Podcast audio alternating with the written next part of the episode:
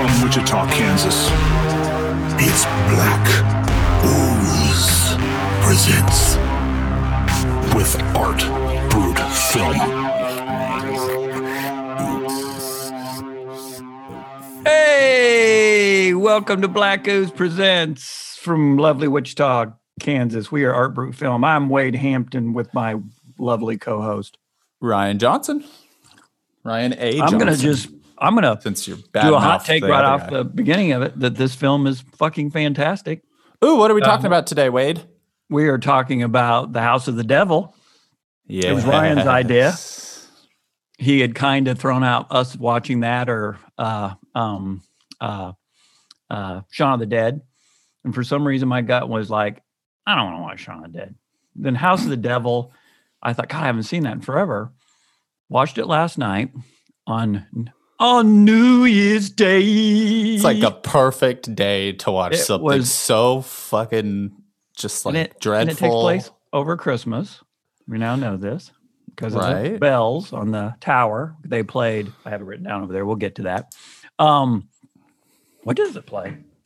Hark the Herald Angels sing. Yeah, that's it. Hark the Cassandra caught that. angels sing. Yep, right before Eclipse Pie. Down. They had Eclipse at the um so uh but yeah it it couldn't have been a more perfect day for it the vibe the cool christmas eerie i don't know well that's the whole point of this podcast we'll get into it but god bless ti west because he fucking he fucking nailed it Yeah, man, I uh, I cannot agree more. This is on paper. I mean, I shouldn't like most of this movie, not because it's not good, but because sometimes I lean a little bit more towards uh, rad, over the top, like crazy special effects, like kind of bonkers stuff more than slow and dreadful. And I think this does both with like just expert precision. So good. I knocked my table. Yes, it's uh um I have to say that uh I had posted on Facebook that I was going to be watching this, so I got a lot of comments, which was fun. I think I'm going to do that more. Like, here's what we're watching now because it's fun to hear people's comments, and quite frankly, I'm going to encourage people to tell us what they think. So Does that use it. skew your viewing at all? No, no, you know me. Yeah. If I don't like it, I don't like it. I don't need somebody tell me how to think. I don't know what? fucking wear a mask. Don't you fucking tell me how to live my life. Um, it's a I- free country last I checked. God Um, damn it. No, it could skew because this is going on a really dumb tangent. I'm going to get back off of it real quick, which is everybody who told me what hot garbage the new Wonder Woman was to a point where I was like, oh, well, I have to watch this. And Yeah. then I watched it and I was like, that's all right. right. I mean, I'm not crazy about it, but it, I, I- everybody made it sound like this is the worst film that literally was ever made. And I watched all of it, and it was two and a half hours long. And if you know me, I have not watched bail it. On, I bail on films constantly. so Al- Almost immediately. yeah, so it literally kept me kind of going. Well, I I fucking love Kristen Wiig, so I was I was in. But anyway, I'm gonna like what I'm gonna like. But back to what I was gonna say. So I posted that I was watching this on uh, Facebook and um, got a lot of uh, feedback on uh, the film. And I remember somebody on there saying, "Oh, if you haven't already." Because I know you did the same thing, Ryan. They said go watch uh, Joe Bob Briggs' takedown of it or breakdown of it on uh, uh, Last Drive-In on Shudder. Oh, right. went, oh, that's a great idea. And I was shocked how many of my ideas or points I was like, oh, he hit on every one of the things that I was like, this is great or this bothers me.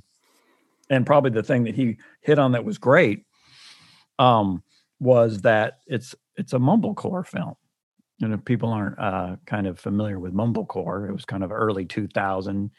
Your heroes, Duplass brothers, had Puffy Chair, and some of those Oh. films were some of the first films that were considered mumblecore.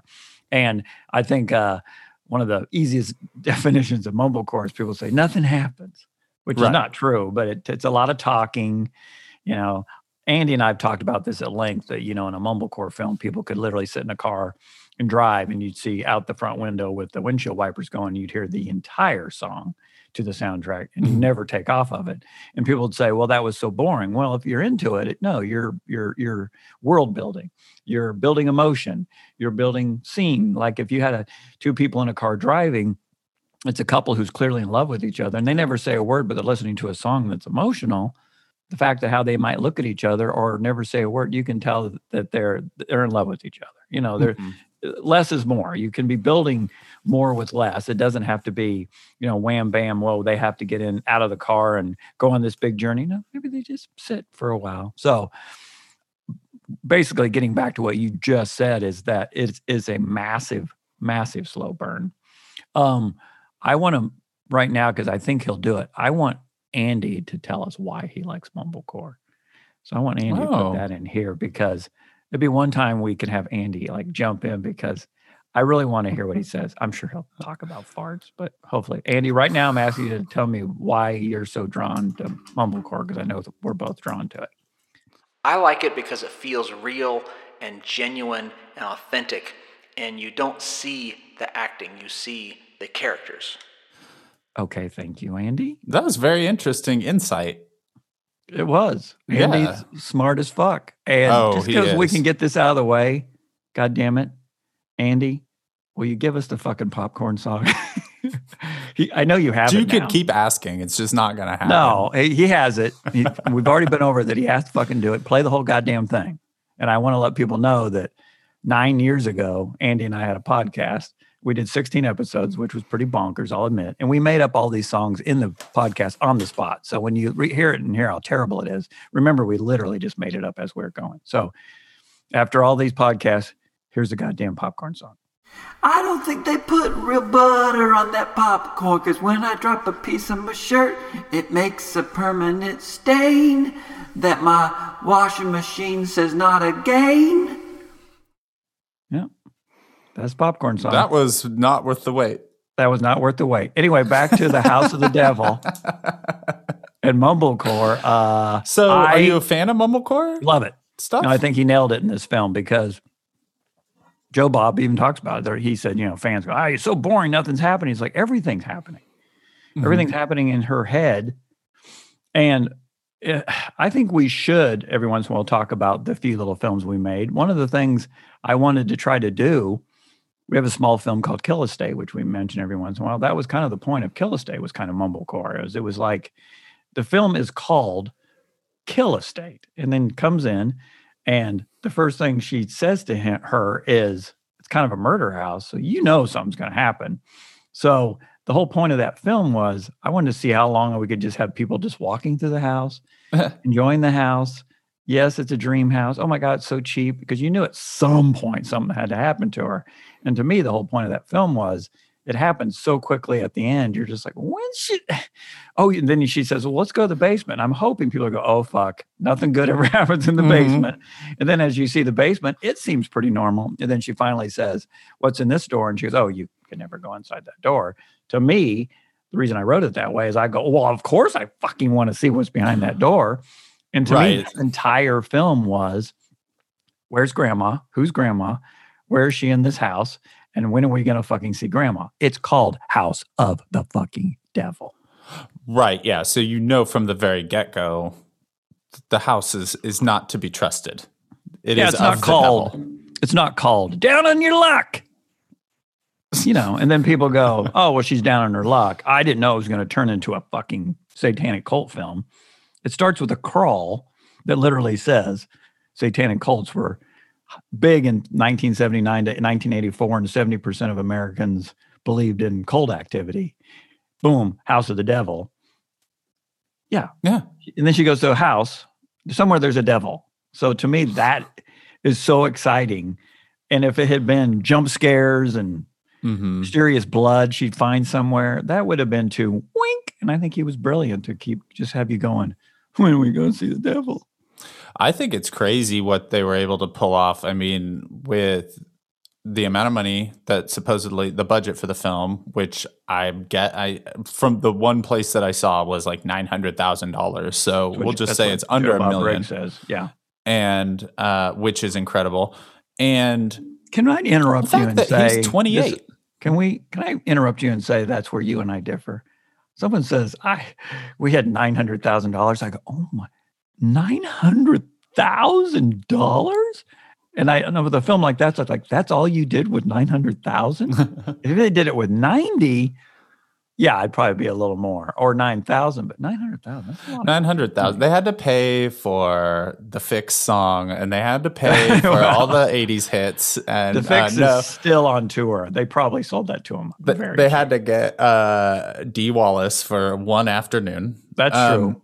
No, I I don't know. Noonan and Mary War Woronov. Yeah. if you gave us nine hundred thousand dollars, yeah, that would probably be way too much money. And yeah, we would we would shoot for the absolute moon with it. But I'd be willing to bet that it'll go a hell of a lot faster than you think, or than I would think. Hmm. And No, that's a good that's point. kinda No, no, I- why- I, that's a good point. That's a good point. A million seems like such an insane number. But then you look at what people pay to make, or people you know spend to make a movie, especially Right. these days.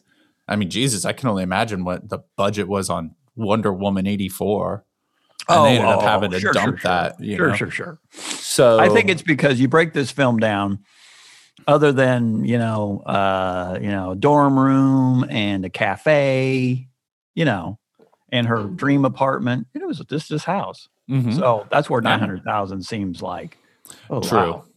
That you know you could you could do a lot with that. Anyway, I interrupted you, but he Oh, was no, twenty eight no. years old, which is brilliant that he had that kind of uh, brain for that. Because I think at twenty eight, a lot of dudes would be like, "Fuck yeah, there's going to be so much gore and so many devils and so many."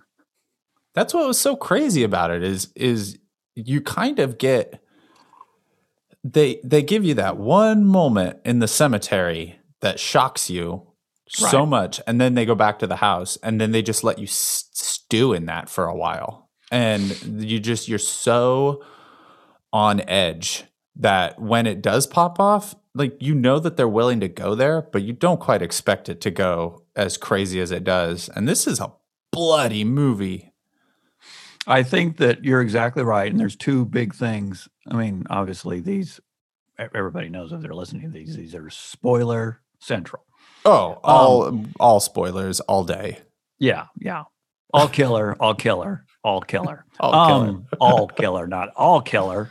A I'll, L L. I'll kill her. All killer or an all killer. An all killer. Get her, I'll kill her. Grandpa. Hey, all killer. Um, what is that? It sounds like you said hell ocular. Hey, ocular. Hell ocular. I'm suddenly thinking of uh Michael Corleone. Is that Michael? Yeah. Uh, Al oh, I was- Pacino when he's like, "I'll kill him." Anyway, it's the big scene in the first Godfather. Oh, I was Goes to- thinking of goes the uh, restaurant. and he Chainsaw says, Massacre. he says, "I'll kill him." Okay. Um, no, here's the thing. And I, I mean, where I guess we're getting in. We don't have to go scene by scene. I guess. Yeah, I don't care. Uh, I feel like what this is what's so amazing about this film is see again every thought I every thought I wrote down is like Joe Bob Briggs talks about it and I was like God damn it it's I feel like people are going to think I didn't have an original thought but he does do the uh, famous Alfred Hitchcock thing which is Alfred Hitchcock talks about you know jump scare versus suspense and you know this but if you put two people having a conversation and a bomb goes off underneath the table it scares everybody that's watching it you know that's your jump scare. But suspense is when they start the conversation the camera uh, tilts down or cranes down. I never know what it is. Tilt what is it when it goes up and down? What is that? Um, there's a i always say i'm gonna say it's a pan. All right, pans down. Where the fuck jibs a small jib. We know it's at least a small jib. It jibs down and you see that there's a bomb under the table and then it comes back up and you let them talk for five minutes. That's suspense because people go when the fuck's that bomb gonna go off? And then Right. let- so ti west obviously did that with two things obviously uh, with uh, megan greta gerwig getting shot which i forgot about startles the fuck out of you in the Oh cemetery by the douchebag and the other one, obviously, is when they just happened to show behind the door the three people that lived in the house, straight up murdered. I mean, straight up murdered, nasty, just laying there. And she kind of, the camera just quietly comes back and she's like, I'm still to see what's just what's what's in this house. And you're like, what the fuck? And that's brilliant because still at this point, nothing's really happened to her. But Right. you see that this is the house of the devil. So, are there other mumble gore films that you can think of? I love that term, and I'm glad. Uh, I, I would have to look. I don't know. Yeah, I was trying to think of some more, and I know they're out there, but uh, I think it's a I think it's a cool approach, and I think that Ti West and I mean the the real hero, I think of this whole thing out, uh, you know, other than Ti West is um, Eliot Rockett, who's the cinematographer or the director of photography Oh on this. God, I wrote that down. First of all, that name. First of all, awesome fucking name. if somebody said, "I think I have your cinematographer," his name's uh, Eliot Rockett, I'd be like, "I don't." Yeah, he. We're Want to see his real? No. Okay, eleven mumble gore, gore movies you need to see. You're Ooh. next. Oh, I love that movie. Have you seen that? Do you remember that one from I've like never seen it. 2013? We Oh should man, do that. We'll super it. fun. Hey, and uh, it's got AJ Bowen in it too because he's in like everything. He's the well, creep- we're going to talk about. AJ, we're going to talk about AJ Bowen in a second. Oh, I know we will. Okay, VHS. Okay. Well, Ti That's had a parts of had it. a Obviously. segment. Okay, this is that. House of the Devil. A horrible way to die. Oh, that's a good name. Yeah. Pop Skull. Don't know what that is. Oh yeah, Martha, Marcy, May, Marlene. Yeah, that's a terrifying. Oh, film. I never saw it. Yeah, you need to see that. It's good. Yeah, I want to. I'm going to shut up. she's she's nuded in a lot, and that's you know that's that's fine. She's Oh, okay. Yeah. and she looks good, so that's, that's fine. I'm just Oh, saying. all right. I'm just saying it's fine. Anyway, it's, it's fine. cheap thrills. I don't know what that is. That was Oh, that this- one I was talking about uh, with uh, David Koechner, and um, I figured out that actor's name. His name's Pat Healy, and he's incredible. Oh, good. and uh, and Ethan Embry are all in it, and it's oh my god. uh, Sorry, it's awesome. No, go ahead. What's, I just what- what realized the next one, which I love, the Signal, where it has Oh, I love three the different signal. directors. We should do. We have to talk about the Signal. here The signal is so cool. I haven't seen it in years, Yeah, but I love it. that. 24 exposures. I don't know what that is. And the Sacrament. And I think we're almost done. The last Oh. one says. Did you ever see The Sacrament? That was Uh-uh. another Ti West movie. It was one of his more recent ones. It was kind of like about um, Jones- Jim Jones Jonestown. style cult. Yeah, Jamestown, Jonestown. I can't remember what it's called, but uh, but yeah, it's is uh is really good. I want to say it's John Goodman in the in the role, but I don't believe it is. I just think it's a guy that reminds me a lot of him. I think it'd be Uh, fun if we just stick with that. Yeah, John plays Goodman the great. plays the cult leader, and it's like a Vice uh, reporter Oh, sure, crew sure, goes sure. down there. Oh man, it's it's kind of hard to watch. I think that um I probably pointed out this before, but if this ever like got bigger, you know, real horror fans got on here, they're all snotty because we know how snotty and elitist film snobs are. And horror fans horror are probably snobs. No. oh sure, there's some. Some aren't. I think most of them, like you and I, were like, I don't give a shit. There's a lot of blood in. it. That's cool. Yeah. Yeah, I saw a titty. Four stars. which is to me how horror should be. But let's face it, there's some elitist. I would like to definitively say I don't know a lot about much of anything. Okay, moving on. Like- I'm constantly people like, how does he not reference uh, Mary Woronov's spin in Andy Warhol's factory films? Well, they can send terrible. me an email at go screw. We need to. Here's a serious thing. We need to set up Black Ooze Presents at Gmail. Just Okay. I can do that. It's free. Yeah, let's do it. Yeah, And then yeah, we I'll can start getting people to You can send us hate us. mail and uh, Or- and stuff. corrections. or Requests. we can read them. Yeah. Uh, some listener mail. We could do some mailbag episodes. I would love to hear what people have to say and lay into it. Thank you, Dustin.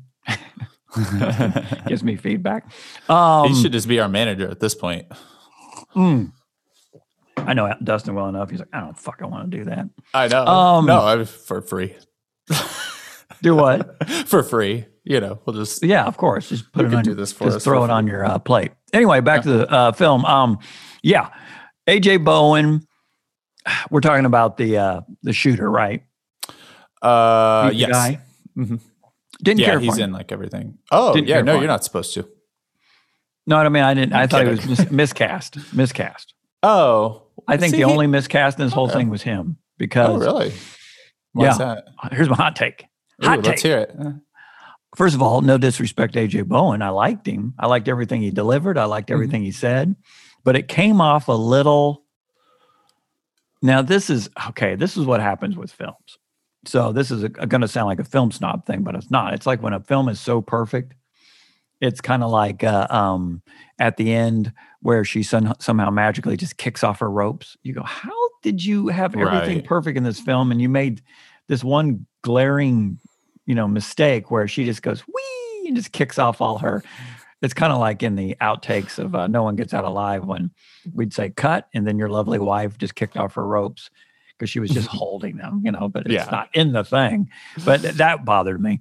But I thought he came off as because you know, first of all, you have this cult which has a cult leader that is clearly a devilish creature of some sort. And you have uh, Tom Noonan and the other, they're all very twisted people. I kind of get uh, if you're in the writer's room, I guess it's Ti West's room by himself, but you're saying, well, I wanted every guy, you know, everyday Joe to be a part of this. I think what I wanted so bad for him is a guy that just looked scragglier, you know, kind of a hipster beard, kind of a homeless guy, someone who's Mhm. very sweet, you know, someone like a young Steve Buscemi that just be like, "Oh, I'm sorry, I didn't mean to bother you. I just saw you trying to light that cigarette. Didn't mean to scare you." And they, "Oh, I'm so sorry." And then bam. But he kind of came off as like, "Hey, starring Jack Black." It just came off a little like frat, like suddenly it was a frat film, and the guy came in. I don't know. I just then at the end he seemed like a kind of a goofball. I don't know. He just like he was the only thing that kind of bothered me. But I knew that he was. Ti, Ti West uses him and all and stuff.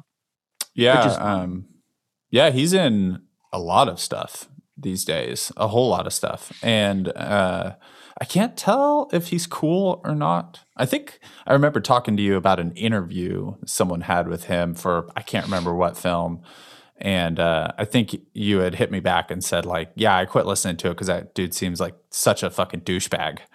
And he does kind of come off that way. He has this air about him, which is why he plays great AJ Bowen Oh, oh, oh, okay, right, right. which is why he plays great douchebags, Douchebags, and just yeah. kind of like angry looking, like uh, well, I mean, kind of like the signal, like uh, like an abusive boyfriend or something, you know. Um, so I think he kind of worked in that role, but I do agree it would it would have been cool to see someone maybe a bit more like a younger Tom Noonan, someone like you said, You're yeah, right. kind of tall and gangly and stuff, but. He he has an air about him that what it I wasn't think like, Ryan Ryan A. Johnson would have killed it. I mean, yeah, probably. I'll kill her. I- I'll kill her. I'll, I'll- I'll put a gun in Greta Gerwig's face. Um, Blow her head off. Jesus. Jesus Christ, that was shocking. Uh, but uh, yeah, no, he he doesn't. When he comes up to the car, he doesn't seem for a second like he's nice. And you probably would want maybe just a little bit more of that bait, where it's like, Well, he oh, delivered meant it well. good when he just said, "Oh, you're not the babysitter." And she goes, "No." Bam! I was like, "Whoa!" I mean, it was just he was a terrible person, which he was supposed to be, and he nailed it. I just, again, it's it's a nitpick at best, but there's so many actors. I think I just would have been like, "Oh God, if they'd gotten somebody just a little more, just kind of." Kind of crawl out mm-hmm. of the ground, but played it real endearing. So you're like, oh, he's just a guy who's out. That's the bam, but he instantly kind of makes you uncomfortable. So when it happens, I mean, it still scares you, but I don't know. I'll shut up because I don't want to keep going in circles going, I just think they could have found somebody better. Let's start at the beginning of the movie because I want to talk about two things. Yes. One, our boy Rockett's cinematography. I assume Ugh. this thing had to be shot on film because the, the the grain on this thing gave me a film chubby. I was just like, I want. At first, I wondered if my my settings were off on my TV because it had like a grain to it that was nice, but there was almost like a white, like a flicker of noise Oh, throughout yeah, the film They might have put. They probably put it in there. that was just like a little jarring. I could. I and the, the text, Which I like. everything about this, the title card, of course, everything. I mean, oh it's just yeah, a lot of people are doing that. We did it on Kill Estate. I mean, I don't think I did it very well, but um, I am such a. I would love nothing more than to do a feature film and add all the filters. you know what I mean? It's like Super 16, Super 8 grain, uh, all this stuff, flicker on the. Th- I was like, dude, I just I love it because one thing I think it makes a film more forgiving. Are we having any video issues? oh no, I was just. I, am I fine? Do I well, yours fine? has changed a little. You seem like you're a little more painterly than you were before. I don't know why. okay. It Because I it tried to a use- filter on it. Because As long as the audio is fine, I don't give a shit. Yeah, I'm we're good. just we're and we're back. So I'm a big fan. I talked to Ryan about this, but another film that we made. I'm not saying it's any good. I'm just using this for uh, this conversation. Andy and I, right before the pandemic, made a film called The Abstract Killer, and we shot it literally with a Super 8 app on my iPhone. And I we went out with a couple of lights, and Andy and I's uh, um um our kind of uh, lesson for ourselves, our plan was whatever we get, cut something together. Just whatever we get. So if it's garbage, fuck it. We're still going to cut it together because we shot something. And to me, there's some really cool looking stuff in there because it is so pointed the camera and you just got what you got. And Mhm. that's something I mean, that's the definition of art brute. If you go and look up the definition of art brute, that's kind of what it is. It's just art from the gut, raw art. It is what it is. It's unschooled, uneducated approach to making art. So I'm always a big fan. It's a beautifully shot film. I'm, I'm not at all saying that this even pertains to it, other than I like if you were to shoot something with an actual Super 8 camera and they said, well, this is garbage. It's like, yeah, but if you put the right sound effects and the right music, this is so visceral and mm-hmm. raw. I'm a big fan of people just visually kind of leaning into a little bit of the chaos. But it's a beautifully shot film. And I know what point I'm getting at because just you and I talked about. There's another film on Shudder right now called Body, and it's about three. It doesn't matter, but it's three kind of co-eds that go to a house and something happens. But it's really, really well done. It's only 75 minutes. I would encourage people to watch it. But it's shot really, really clean, almost, and it's way overlit. Like all the indoor scenes are just, it's like, dude, you should pull about half those lights. And it kind of almost takes you out of the film because it's so Mhm. it's not even pretty. It's just so clean. It's kind of, and you look at this film, and it's so for me, it's so well shot that even if you didn't like the film, you kind of want to watch the whole thing because it's like staring at a painting. You know, you Oh, go, yeah. well, at least I'm enjoying this visually. Oh my god. Yeah, absolutely. I, I think I described when uh, when we had originally talked about doing this that the film felt fuzzy. It just has this kind of quality to it that's so beautiful. I did look on here, and it's IM, it's IMDb trivia, so you know it's the gospel. Uh, but it does say that it was shot on 16 millimeter, Okay, Film. good. I figured. That. I'm glad to hear that. which yeah, makes I- some, and some of these and- camera movements crazy. not only that, there that explains a little bit more of your budget. I can't imagine shooting a feature film on Super 16 or 16. I'm sure that gets quite pricey quite quickly. 18 days. 18 days. I would say if you if you had if you were handed if we were handed nine hundred thousand dollars and you had someone who could do it, I could see where you'd say we're going to shoot this on 16 and transfer it, you know, just to get that look. Because holy crap, does it look good? Yeah, it never quite looks the same when you try to uh, emulate it after the fact. it's just got to be on the tape, you know. There's a film and it's short. It's considered a feature. I think it's like 38 minutes or 40. Lake Nowhere, it's one of my favorites. Oh yeah. And I'd be curious. I think I'd be shocked if they didn't shoot that on digital and fuck with it in post, but it has that same kind of throwback feel. And boy, howdy, that film and this film, that really hits me in the artistic gut. I just go, that's what you want. That's the look you want. Yeah, she goes walking across across that street in front of that church, and you just get that boom, that big yellow title card, like House of the Devil. Well, he even- copyright thing, and it's Well, the funny thing is, he even said, he goes, I purposely always knew I was going to put House of the Devil next to her when she was her happiest. It's like, yay, got my dream apartment, House of the Devil. and it is pretty. I didn't even think about it, but he said, "Yeah, I knew. I wanted her to be like nothing could go wrong." House of the devil. That's incredible.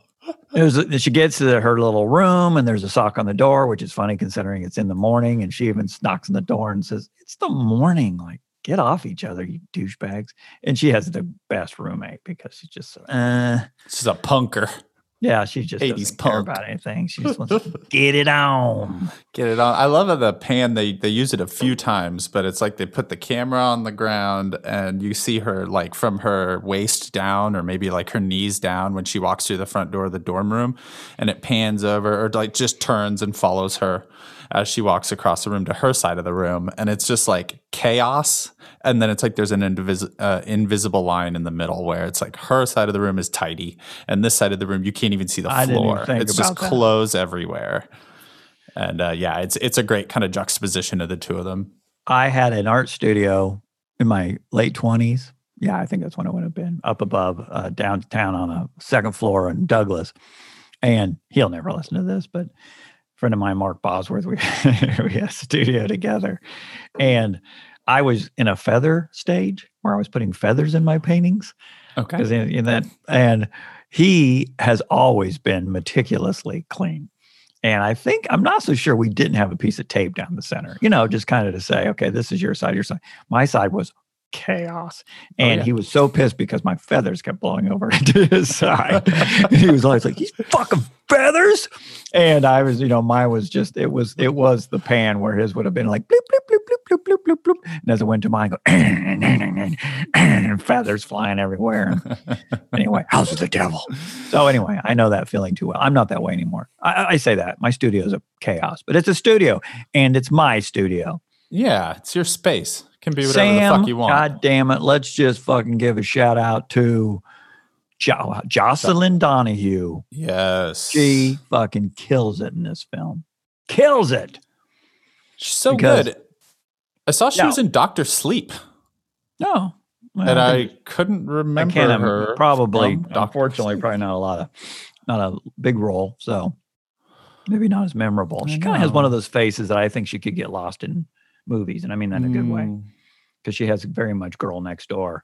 So she could probably be very vampy or just kind of, hey, I'm just the girl next door. Where the the genius auteur Greta Gerwig, one of her first films before she was really Greta Gerwig. I mean, I don't think anybody knew who the fuck she was at this point. Maybe they did. But yeah i think she was doing uh, a lot Oscar nominee Greta Gerwig. Let's give her a shout out for Lady Bird, which is a fucking masterpiece, by the way. But anyway, oh lady bird's perfect yeah, it's perfect. It last week, it's it is perfect, and she deserves all the credit. So anyway, I never saw Little Women, but I uh, I haven't either, and I trust, want to. uh, I trust Greta Gerwig, and she's great trust in her. this. She's perfect in this because here's another hot take. Because hear me out before you gasp at what I say. Um, I used to think, is she a very good actress? Early on. But then I started to realize, no, she is she's a really good actress. I think she plays, I gotta tread lightly here. She's kind of good at playing dumb. You know, See, this and- character is not exactly a rocket scientist that she's playing. But I realized, I mean, she's brilliant. I mean, if you see an interview with Greta Gerwig, I mean, she's the smartest person in the room. But I realized, no, she's a really good actress because the more I Yeah. kind of got into her, I was really like, oh, I just misread her. But she kind of plays just, hey, hey, I'm just delivering my stupid lines. And then you start to realize, no, she's, she's good at this. She's really good at this. And her character in this is crazy endearing. I want to say something. Where is it? Right here. My one of my favorite lines in cinematic history is in this film because I think this line says so much about building a character through good dialogue. She says, because she's saying to um, Sam when she drops her off at the house, "Do you want me to come in and stay with you?" Because you know I think she's supposed to go be with her boyfriend, and she says, "I don't have to see Mark tonight. I mean, he hates me anyway." And I went, "Oh Wow. my god, that says so much about her character in that one line." And she says it so that's right before I think she looks and goes, "Hey, Volvo." You know, sees the other Yeah. Volvo. But I realized I was like, good job, Ti West, because that line just defines her on so many it. levels. Just kind of like, well, I'm going to go be with my boyfriend. I mean, he hates my guts. But anyway, I'm like, ah, it was just like heartbreaking the way she's just such a throwaway, like, well, he hates me anyway. It's like, well, then don't be with him. Yeah, that's the kind of shit that you read in the script as like an actor, and you just go, okay, okay, you know, Mhm. like this is like the little bits that can help define that that character in her world. And yeah, she's great. Uh, Cassandra asked, um, she was like, does she sound weird? Is she talking weird? And she kind of does, and I don't know if it's kind of like a stoner girl or like kind of almost kind of valley girl. Yeah, That's kind of her thing. Yeah, I think that's kind Um, of her thing. but then it had me wondering. I was like, "Oh wait, is did she get uh uh drugged up pizza as well? And is that why she's talking that way? Because she I got wouldn't think the at that drugged up pizza. I mean, she does say it tastes like shit, but I can't imagine they drugged her that early. Right, and that's what I was wondering is okay. So, and we could talk about this later or whatever, but they go to the pizza place, and she mentions the pizza pizza tastes nasty. Is it the same place that she orders it from? It has to be because later on, um, I want to call her Jocelin. Sam tries the pizza that he keeps saying. Here's the pizza. Here's a number for the pizza. Here's a number for the pizza, and that's to allow AJ Bowen Right. to get there, I guess. And um, I'm assuming to she says her it and tastes nasty too, and that's what ends up. She ends up uh, Right. like falling down in the hallway because she gets drugged because she, and ate one spits- bite right. of that pizza. Is a stupid theory that didn't make any sense, but it made me laugh because I was like, "Is she Well, here- that good?" I'll take it one character? step farther. My thought was, and I, he says, you know, you're a college kid. You guys love pizza, which yeah, is true. it's a great line. But the one thing that kind of cracked me up about her, something because they define that she's kind of a germaphobe and all that stuff, which is why I thought it was great that he had the touch that she's putting the toilet paper down, like on the toilet when she sits down. But one of the things that hit me was I was like, yeah, I guess you would at that age. Because part of me is like, well, she just had pizza. Was that a different day or is it the same? It's the same day. So it's like you would think she'd be like, no, I don't fucking want pizza. I just had bad pizza like five hours ago. It's literally the last thing pizza. in the world I want. But then I, it was free pizza. And even at 53, I'll Oh. take your free pizza. Free pizza. I pined over that greasy pepperoni pizza. Oh, God, I'm, I'm a vegan, and I'm just seeing that that uh seeing her pick apart that pizza. I was just like, oh, pepperoni pizza. We're going to do something very exciting on the podcast right now. I'm going to run down and microwave my coffee, something Okay. warm, and then Ryan's going to stretch for over 44 seconds. Go, Ryan. Oh, cool. Good right now. I'm, going, I'm heating up my coffee. I'll be right back. I can't wait to hear later what Ryan came up with. well, since we're on the topic of pizza, uh, let's talk about. Uh, um, God damn it! Thanks a lot, Wade. Just leaving me hanging here in the wind. Uh, House of the Devil. House of the Devil is a cinematic masterpiece from the mind of Ti West. It features uh, Greta Gerwig before her rise to uh, superstardom and directorial fame, an Oscar nominee. Uh, um, it's uh, it's also a very shocking movie. You think nothing happens, but everything happens. There's a lot of blood and there's some devil stuff too. You should really watch it. I would highly recommend House of the Devil. It's a little over 10 years now and it's still perfect. Uh, on the topic of pizza, um, I'd gladly take a vegan pepperoni pizza from any of our listeners out there. You can just uh, email me at blackoozepresents at gmail.com and uh, I'll let you know where you can send it because I love pizza and I miss it. And here comes Wade. He's uh, I can hear him coming up the stairs. Heat it up. Can't wait It to hear what you said. It was not thrilling. I can't wait to hear it later. Uh, Did he? I'm not going to say. I was going to no, say. I don't know what I was going to say. You'll, you'll say, "Did you just recap everything we've talked about for the last forty minutes and then profess your love for pizza?" Who knows? Yes. Um, So so I was uh, going to talk about Sam. Oh, go ahead. Uh, yeah, uh, Sam. Can I just talk about the name Sam for a girl? I just love. I love when Samantha is shortened for Sam. I love it. I think uh, if you know, what wouldn't it be great if you had a daughter and named her just Sam? That's, that's Yeah. it. They go, oh, it's short. No, just Sam.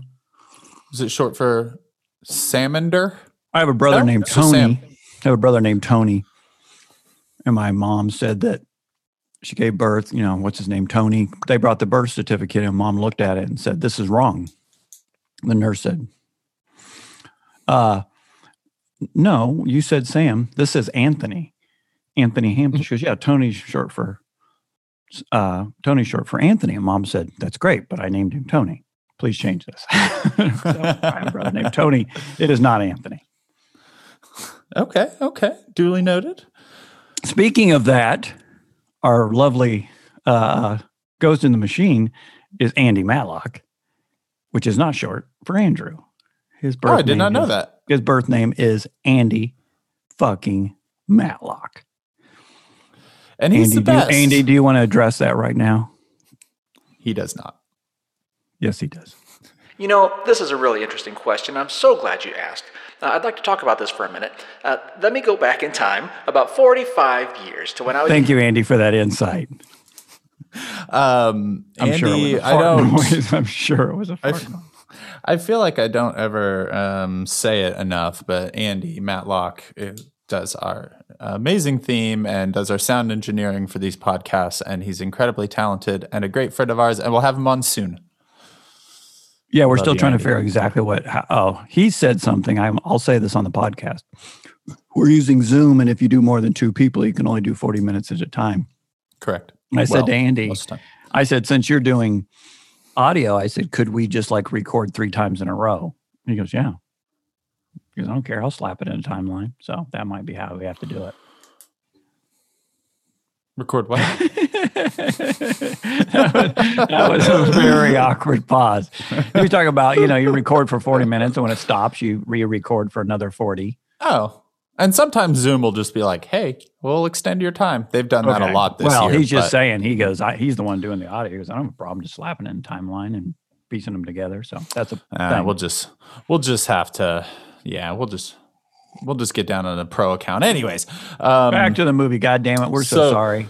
so uh i really love the world that they built here and one thing that i did make note of when she uh leaves the sock on the door and leaves the dorm room it was uh that sh- that camera angle where they follow her down the steps and then he gets in close to her and they follow her along and then they land on that babysitters needed poster and then she comes back into the frame and then she takes the thing and it doesn't follow her. She just like leaves the frame. It's just like so beautiful. But she's walking around with her walkman on and she's headed to the payphone and like everything feels just like stuff from a bygone era and i Right. want those headphones. I want them bad. It's funny you say that because I kind of really thought the same thing. Like, I mean, this is 83 when it's supposed to be taking place, by the way. And in 83, I would have been 14, 15. So, you know, this is this is this is prime stomping ground for me. And I found other than the house of the devil, I thought I want to live there again. You know, like her new little apartment and going to the pizza shop and having on her Walkman with her little orange foam. And I was, you know, I want to using the landline And quite frankly, I want to be that age because my body would feel perfect all the time and I could abuse it and you just get up and it, do it over and over again. But yeah, and I get to listen to the Fixx. One thing leads to another and dance around. But yeah, they they nail it.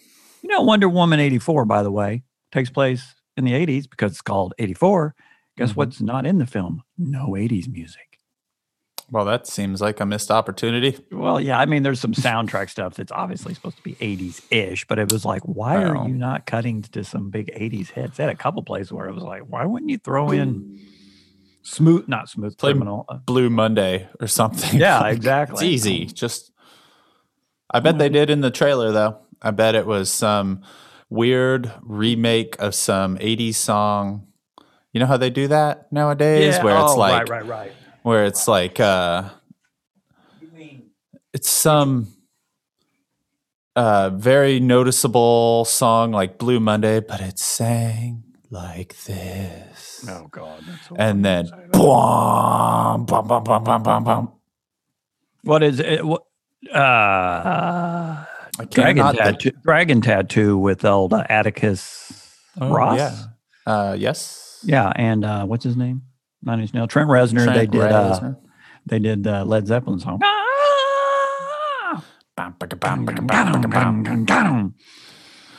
Trent Reznor. Someday I'll tell my story off podcast of why he kind of annoys me. I know it. Did Hmm. told me. Okay, well then I don't have to tell. Him. I'm not going to tell him. Um, Which I hate. so, because I- His music, his soundtrack stuff's so amazing right now.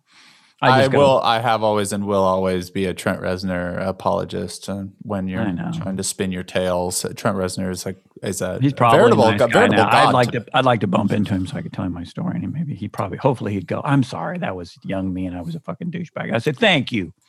Pretty Hate Machine is Pretty Hate Machine is one of my favorite albums of all time. Probably top five.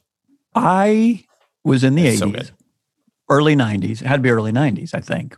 My dear friend Noel Friedline, or do I do all these stupid music things with, used to send me music. This is back, you know, there was no Spotify. And he would say, he turned me on to a little band called Flaming Lips because he Oh. heard an album called Cloud Taste Metallic, I believe was that album. He said, Oh my God, I went into the music store, heard this, and I said, Wade has to get it immediately. So he sent it to me. And I was like, Who the fuck are these? They're great when they are. He calls me once and goes, Oh my God, I was at a party and somebody turned me on to something that will blow your fucking mind. It's everything you ever wanted, and I love it too. It's metal, heavy metal done by computers. It's a band called Ministry. And I was like, what? Send it to me immediately. And I think it's, I don't think it's, it's the one before. It's like Land of Rape and Honey, I think is the album. And uh, he sent it to me and it did. It blew my mind. I was like, I think it was the one before the album that had just one fix. But anyway, so Oh yeah, industrial. it was, uh, Oh. uh, and I think they're pre Nine Inch Nails, is why I said there was the first time I had heard somebody really kind of use computers and keyboards and stuff and just fucking. Andy, can you put some ministry in here right now? No, I don't think we have the rights to that. yeah, probably not.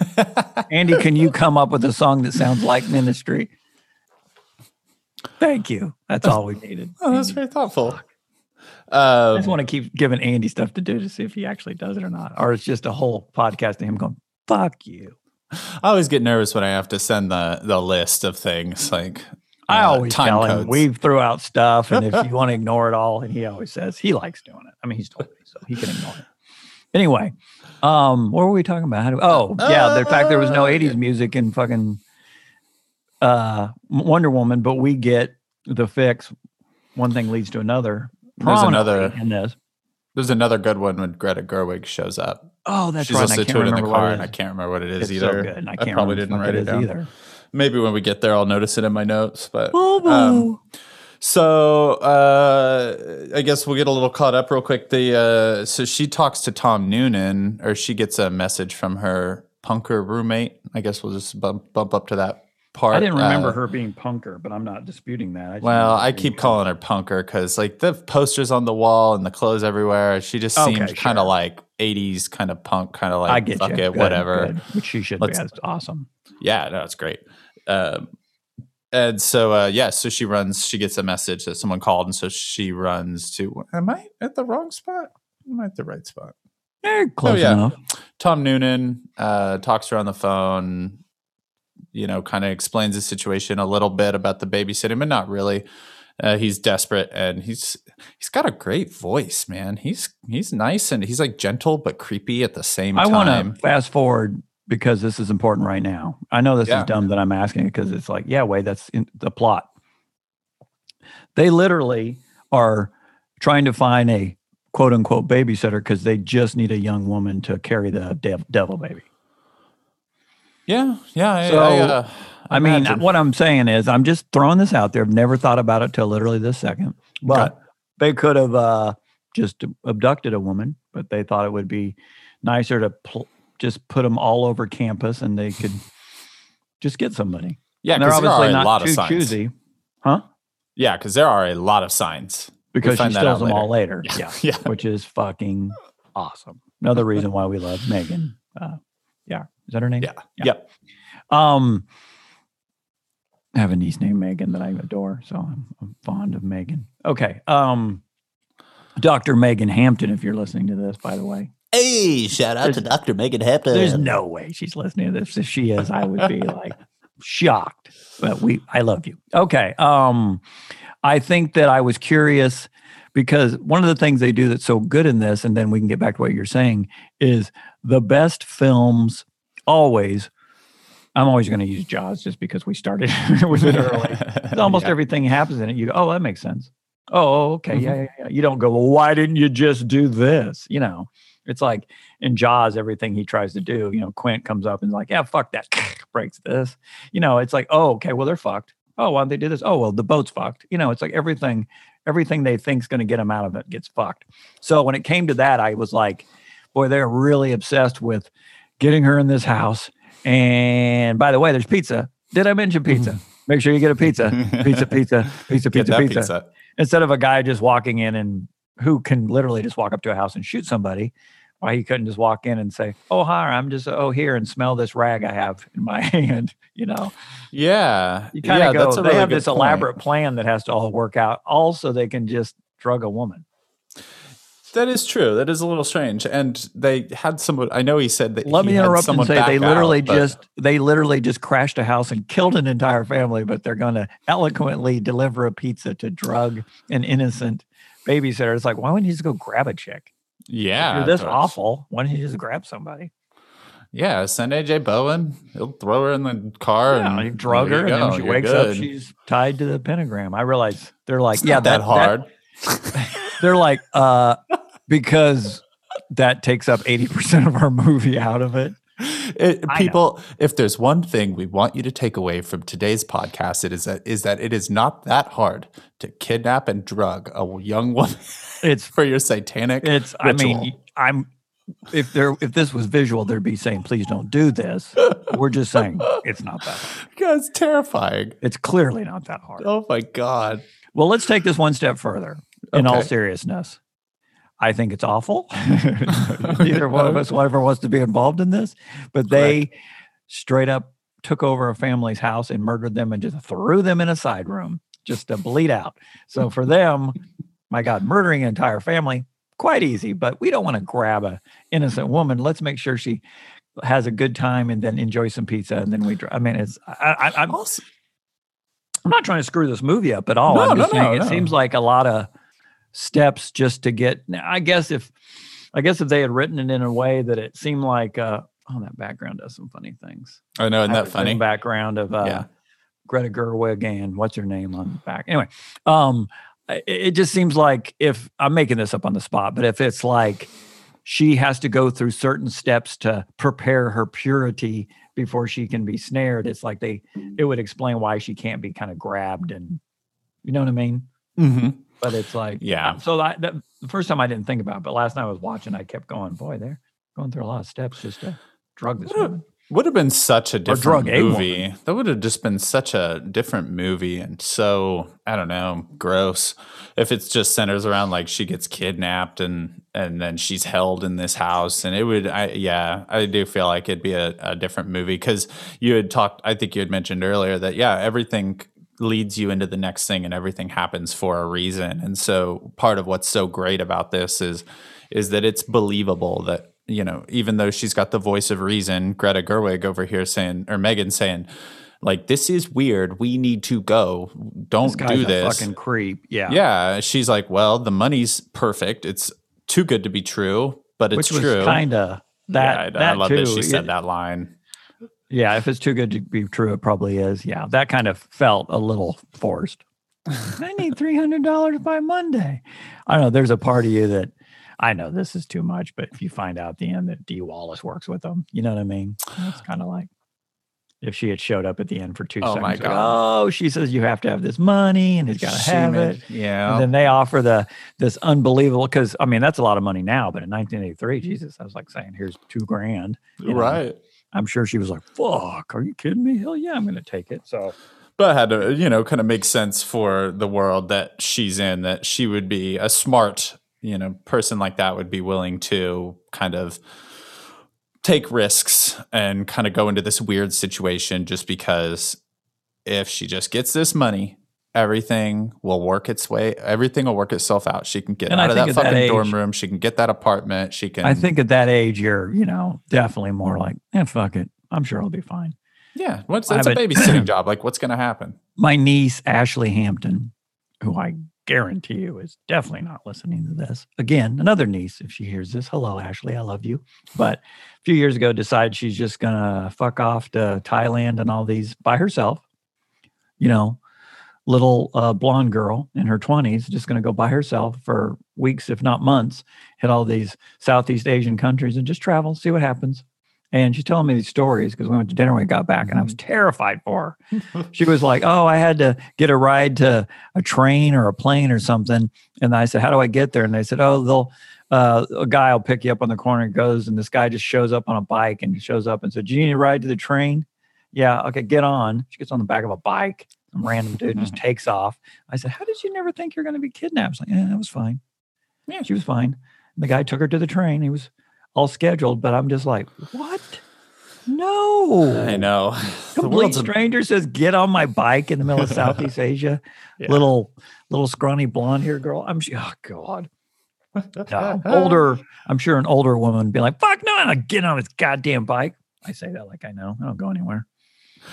Right. World's a scary place, but I guess at a certain point you just got to go go with it and say, "Hey, if I get murdered, I get murdered, but I got to get to that train either way." So, Well, that is true of that, but in this one, it's like you know, I, it's good writing. I mean, she wants this apartment. Mhm. She sure as hell tired of going back to her damn dorm room with her punk ass girlfriend who won't even let her sleep in her own place. And these guys say, "Here's the money you've been looking for. You just got through." So anyway, again, I just thought of something. Of course, the devil is a play here. So Oh, right. But The devil might be influencing events either. I think it's kind of funny. I also want to go on record. I don't fucking, I don't deal with the devil. We He didn't deal with the devil. My Catholic upbringing would not let me do a film that has anything to do with the devil. It's, I don't want to fuck with that shit. I'll watch somebody else talk about it, but I don't want to be involved. I'm into the devil. I'm just kidding. I was raised Catholic. I don't practice anymore. I don't know what I am, but the devil's pretty cool uh, concept. So, Well, I will say that this is one of the first times that I could see dabbling in it from a you know film standpoint because it, it is so kind of over the top and rock and roll and at the end when you know the blood and the skull you know force the and I'm going okay this is pretty cool Yeah, I was just about to say, did this even really have a devil or the devil in it? Uh, or was it just fanatics that think that they're, you know, Well, that one, of those one uh, cults? was But then I remembered, up with him yeah, then I remembered that they basically uh, um, m- impregnate her by uh, feeding her the blood of this. I, I'm just gonna call him Castle Freak yes uh, because it looks like Castle Freak. I Stuart missed that was that supposed to be his blood I think he cuts himself. Okay, he or she, I don't sense. even know what it is. right I don't even know. It's a, a good makeup job because it's Yeah. it's Oh, it's really terrifying. good. But is really uh, good. yeah, slices his like hand or arm or something and Oh, pours it into right. that into that Vase. skull yeah and uh, you know feeds it to that her that way, delivery which, uh, system I do not that blood delivery system. what cracked Um, me up about it is she's got something in her mouth and they coat her with more blood and i'm like so fucked up. it's like you're not making much room to get that blood in there but apparently it worked. And joe bob briggs said something i felt. This is horror. This is supposed to be kind of homage. Apparently it was supposed to be an homage Mhm. that i thought i'm sorry i know it makes me old and pervy but why she should have been naked. To me if you're going to make this thing seem old school 80s hardcore that i mean even if you disguised it camera wise you know i get that i have no mm-hmm. problem with that but the fact that she was like you know covered the way she was i was like i don't see a satanic cult this extreme going well i mean keep her shirt on and her underwear and make yeah, sure what was she wearing? Was it like a Wearing- like a death gown or something? yeah, it was but like it was white. like yeah exactly and she had her wasn't her underwear on and it just felt like if you were really going to do this and again i mean this it's like if you obscure her with a candle or something i don't i don't give a shit but she should have from a wide shot seemed like they just tore the clothes off you know all this so they could draw on her because they have to you know pull your gown up so we can draw her Mhm. blood. To me it's like the first thing they would do is just say well get rid of this stuff this is all in the way. So that felt a little bit like when there's sex scenes and then suddenly people are like always covering themselves up when they get out of it and, and they take the sheet with them it's like you know i'm not saying i've been with a lot of people but i've never had anybody pull the sheet off my bed and cover themselves to walk around the house Right. if you just did something, they're probably pretty okay with you seeing them. But anyway, so for a film that's so kind of gritty and spot on, that was something that, you know, when Joe Bob said that, I felt like, thank you. I just kind of thought, you know, you had seen that again, even if it's obscured, you'd go, oh, cool, that just makes sense. This feels visceral and real. So anyway, there's an Instagram account I love called Light Witch. God, Courtney Brooke, I think it's a photographer, and it's all her stuff, and it tends to all be in that realm. It's a lot of pagan, you know, yeah. Krampus, you know, a lot of in the snow or out in autumn. I think she lives like in Massachusetts somewhere, but she has a lot of swords and blood and pentagrams cool. and naked chicks. And I think her husband looks like he's probably in a metal band, you know, big long hair and everything. And they all ride motorcycles. And I mean, I think she's probably a very nice person, but they kind of live the lifestyle. But all her photography tends to be leaning in that kind of pagan metal world. And I'm watching this and I'm like, and this is going on a tangent, but she's getting a lot of her stuff, unfortunately, off Instagram because Instagram's got so prudish. Like, is that a nipple? You know, they just constantly, we have to blur that. So she's like, I have my art I can't even show anymore. So she's going to that OnlyFans. But to me, what works about her stuff is not only is it done well, but it feels real. You know, when she poses somebody out in the middle of nowhere, it doesn't always strategically. I don't know. You know what I'm. I, you, you know when you're looking at something, you're like, oh, this is real and visceral, and and not borderline a black bar being stuck over something to Mhm. obscure the. I don't know. I just I, I I don't know that if we did something. I guess if you met the right person and you're like, well, this needs to be nude, you'd have to ask yourself two questions. Can they be seen? No. Okay. Well, I want them to be nude ish, but we're going to obscure it in a way that it eludes that they are, but we don't have to show it. I'm fine with that too. But if it's like, I don't know, it's like, oh, these crazy things are happening, but I'm wearing this nice little uniform that I don't know. It, it Do you think me. there was a conversation there where they where they were like, well, um, you know, any self-respecting, uh, you know, pagan ritual, or you know, you, you're sacrificing a naked lady, but then what does she do when she escapes? Does she grab a robe, or does she Oh, grab clothes? well, like, see, how does she get? that's that's making a good point. That's a good point. If he said, you know, I would have wrote it that way, but you have to run off, and Mhm. yeah, you could have. I think. and then she's in all white. So then when she gets all covered in blood, that's always like a, a big uh, um, Oh. red, red flag when you see the girl is in like white jeans and a white tank top, and you go, "Oh, you're going to be head to toe covered in blood by the end of this Right, film right. because you're it not looks gonna be cool." wearing dark clothes. That wouldn't make Right. much sense. and so, they put her in that white gown so that they can just douse her in blood. No, you're. I think you know. You're making a good point. I can now see why that would be more of an artistic decision. It's like, well, you're going to run. We need to be able to see Yeah. all this. Yeah, it's almost it's almost less of an artistic decision and more of just like a tactile decision. Like like you're gonna have to get up and run. What's the most believable? Do you stay clothed or you know, are you willing to run around through the second, you know, the last ten minutes of this movie naked before you And your okay, blow your brains out? and your superpower, which is able to reject all ropes from your uh, hands and wrists by just going! And they just untie. They just untie magically. That really, that really bothered me. I was like, how did she? How did she? What? And they're all so caught off Yeah. guard, like, what's happening? It's like- uh what was uh what was it? It was uh Vlad and Coco when uh, Cassandra and I are, are uh, all wrapped up in, uh, in the bows and the Christmas stuff, and we just kind of move, and it just, falls off. Falls off. Yeah, well, that's hilarious because it's like these guys are such idiots. I don't even know It's how like to tie tied up. Yeah. And then you did that kind of, huh, huh, okay, guess I, that was easy. Yeah. That's funny though. That's comedy. That was comedy. That comedy. Kids wouldn't get it. That's comedy. Uh, let's see. Uh, what's worth talking about? Well, I will. Uh, they did such a good job with uh, um, Noonan, Tom Noonan. and Is her name Mary Warm Woronov? Yeah, They were good. um, That was that was extremely good casting of the uh, creepazoids when they show up at the house for uh, uh, uh, Megan Greta Gerwig to say, uh, well, it, one of my my favorite acting in this is Greta Gerwig's character Megan when they're standing at the door and Tom Noonan answers and just her Mhm. profile and she kind of has a look on her face like, what the fuck? she instantly is like, no. She knows And then Sam up. kind of gives her a look like, come on, it's fine. And she's like, ugh. And then her eating those damn hard candies, which are all disgusting. And Oh my god! everything about it was just like, this is so great. This is, it's, they're just building, they're just adding a little ick factor. Every little bit gets just a little ickier. And he's Mhm. just so gentle about it. Oh, you're, what, what lovely, what beautiful girls. Oh, what beautiful Oh, girls. no, no, no, And then she's come so happy. The woman's so happy with who they've gotten, which of course is going to be the mother of the devil. And it's just like, mm-hmm. oh, there's it's it's it's It's, It's- kind of crazy because I mean this is not t- it's not like this hasn't been done before. You know the uh, uh, Rosemary's Baby and you know and Right. the the mother of the devil and you know all this sort of stuff and the satanic panic thing, but yet it still feels fresh and original, and I think that's just because of of what they were able to pull off with the uh, just just the feel of the movie, and really it being two totally different movies. That first, Oh my God, yeah, hour and- and, the last thirty minutes.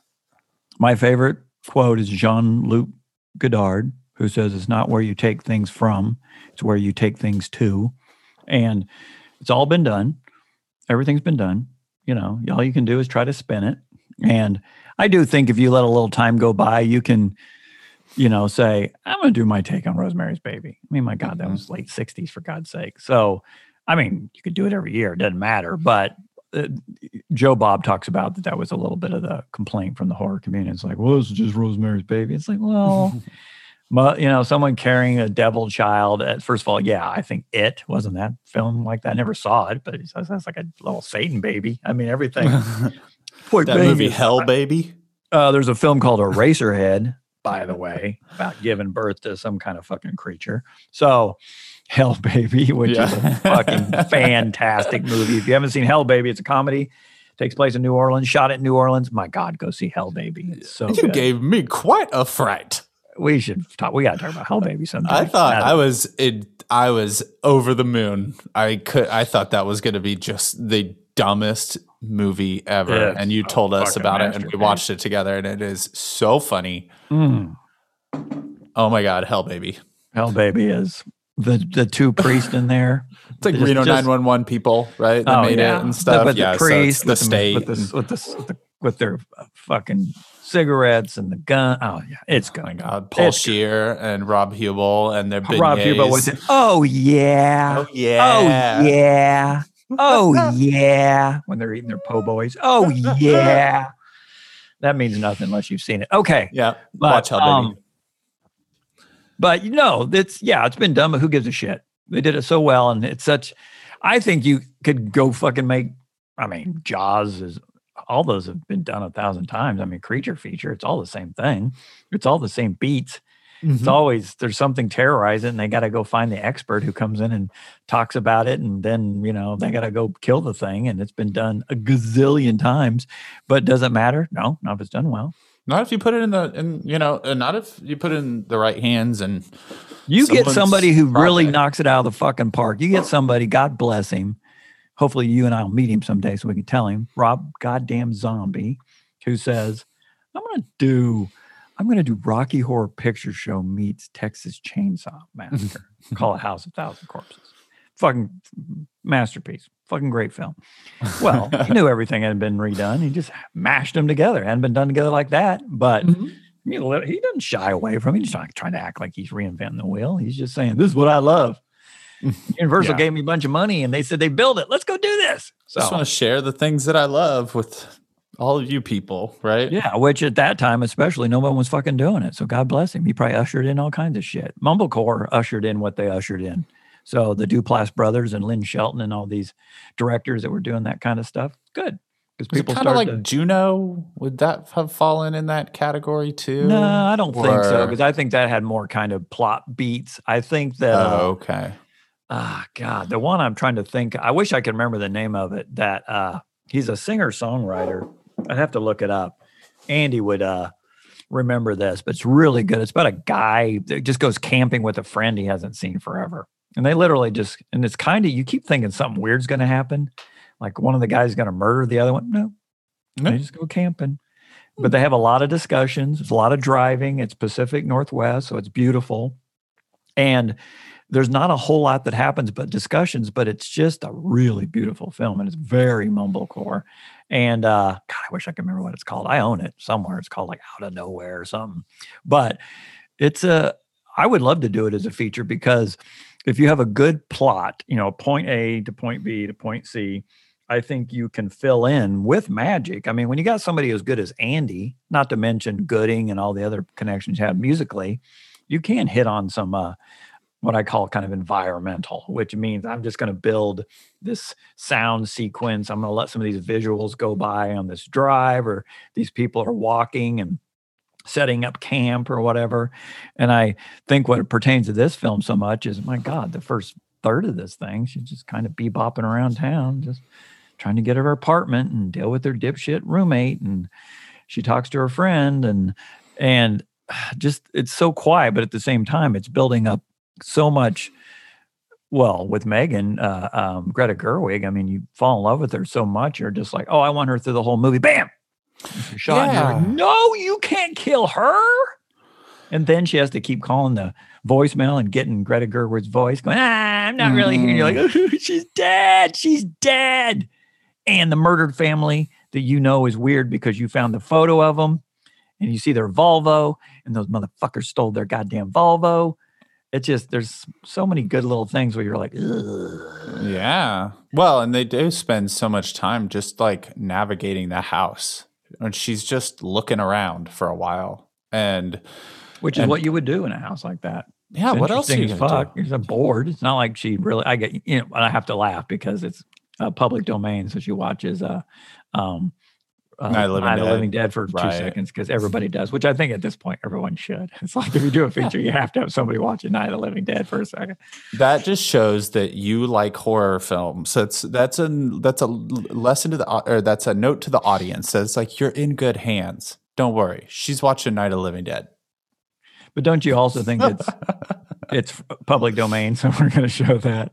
Well, that's Here, what, I, yeah, I that's thought of a thought. I have to tell you this. I have to th- tell you this, Ryan. I'm watching this because I even paused so I could pontificate. I don't use that word very often. Ooh, But it was like when they were when they he she showed that for you know 10 seconds of her watching Night of the Living Dead. I thought, oh, wouldn't it be fun to make you know for 30 seconds the film that they watch? You know what I mean? So you could make it old school. And then it hit me. I Oh. was like, well, that's the film I want to make. you know, fuck the film that's watching it. I want to make the film they're watching. You know what I oh mean? Oh yeah. It's like, oh, it's some crazy old school black and white. Blah. blah. It's like, well, that's the feature. I don't fuck the other film. What's that film?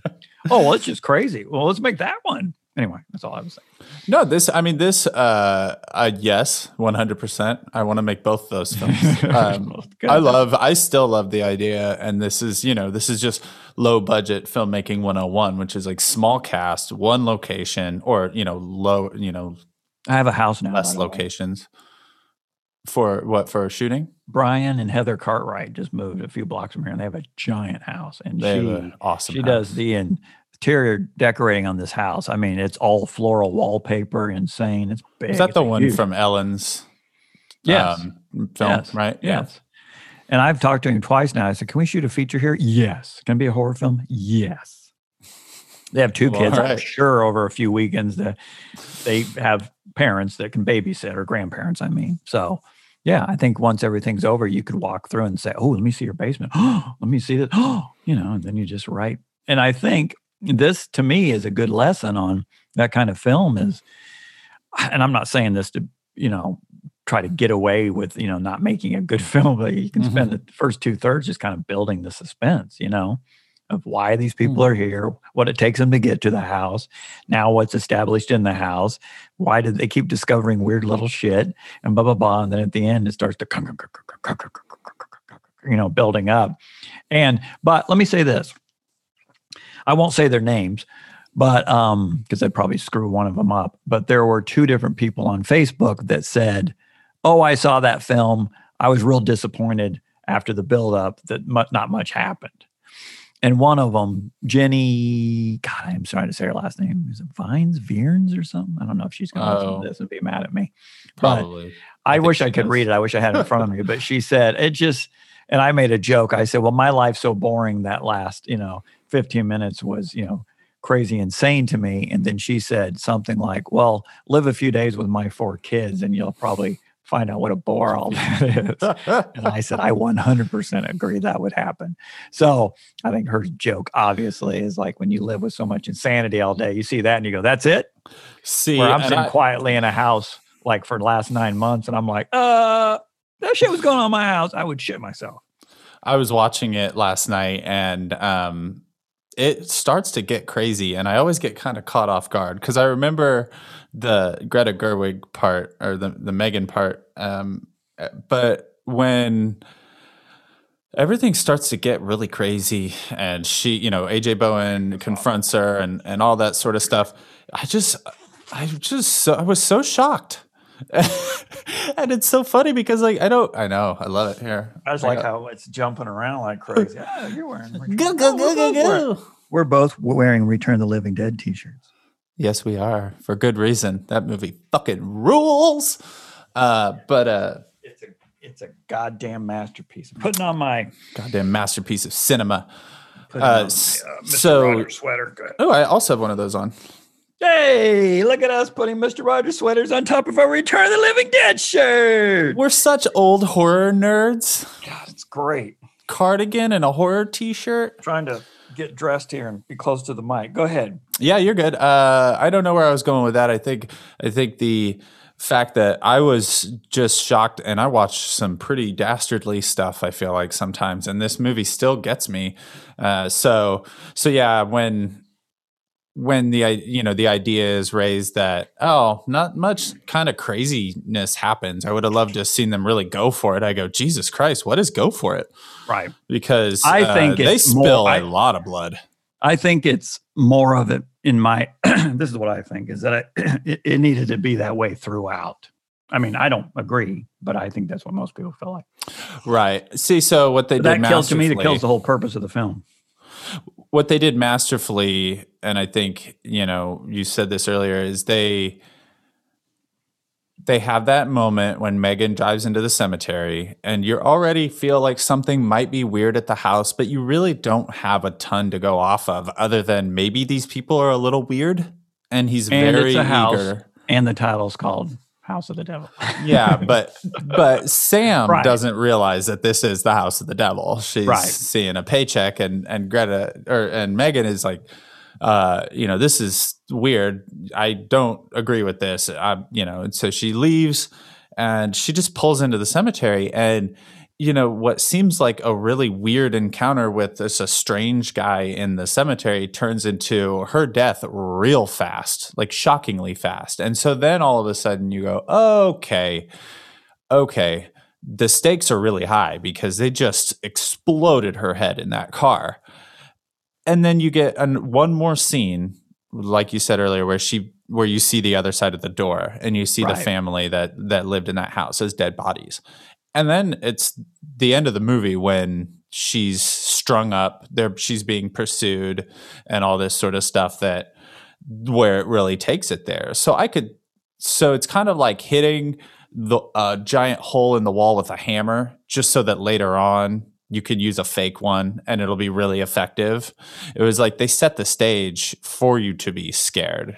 Had we not seen greta gerwig get her face blasted off or we not seen what was maybe on the other side of that door you might not have been as on edge because you're still kind of going it's just a old house you know it's just an old creepy house but some oh. nice noises and from upstairs and some stuff like that just adds to an It's suspense. unbelievable sense of suspense which has got to be so hard to build.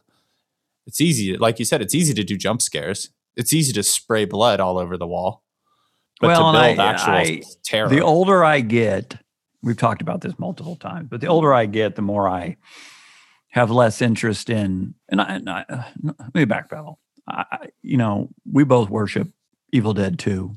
I prefer Oh, one yeah. probably, but nothing's more insane than that. And that's one of the reasons I love the ending of the uh, uh, the remake. So I'm not against that at all. But that's not what sells me on a film anymore. I'm much more uh, uh, content over uh, or quality over, you know what I'm saying? quantity Yeah, I mean, I, excess. I, I don't give a shit. I mean, that's why I don't like torture porn because it's like, Mhm. well, is there a story? Not really. People just get tortured. Well, then I'm out. So this was such to me. This was like a good song. You know, it's like it, it goes on forever, but you can feel it building. You're like, ooh. By the end of it, it's just a heavy fucking riff, and then it holds off on the last chord that goes. You know, you go.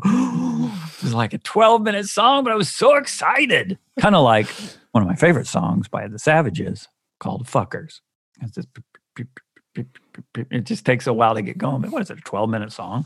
Fucking great. jesus So, and Andy and I, one of the things we love about mumblecore is that exactly that is, um, well, Andy and I joke all the time. Andy, as a musician, you know, we'll talk about how we both like kind of a, I don't know if it would be like a mantra or a chant in music, where if you get like a riff of something and it's maybe 20 seconds long and you just keep playing it over and over again, it's almost this. If I have Native American, it is minuscule at best. You know, I'm one of these families that always was like, you know, my grandma apparently was half, and yeah, that's never Mhm. been proven.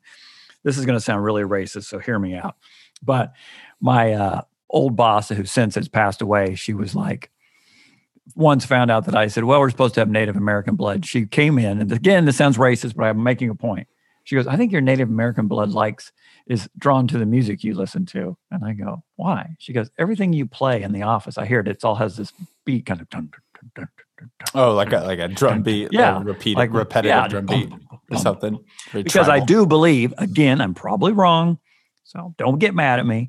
But I think when you go to like uh, grass dances and these kind of things that they have around town, you know, that's what it is. The drum circles play a repetitive beat. You know, Mhm. they don't switch it up. They do this thing for freaking minutes, if not hours, it seems like. And I'll admit it speaks to my soul, this kind of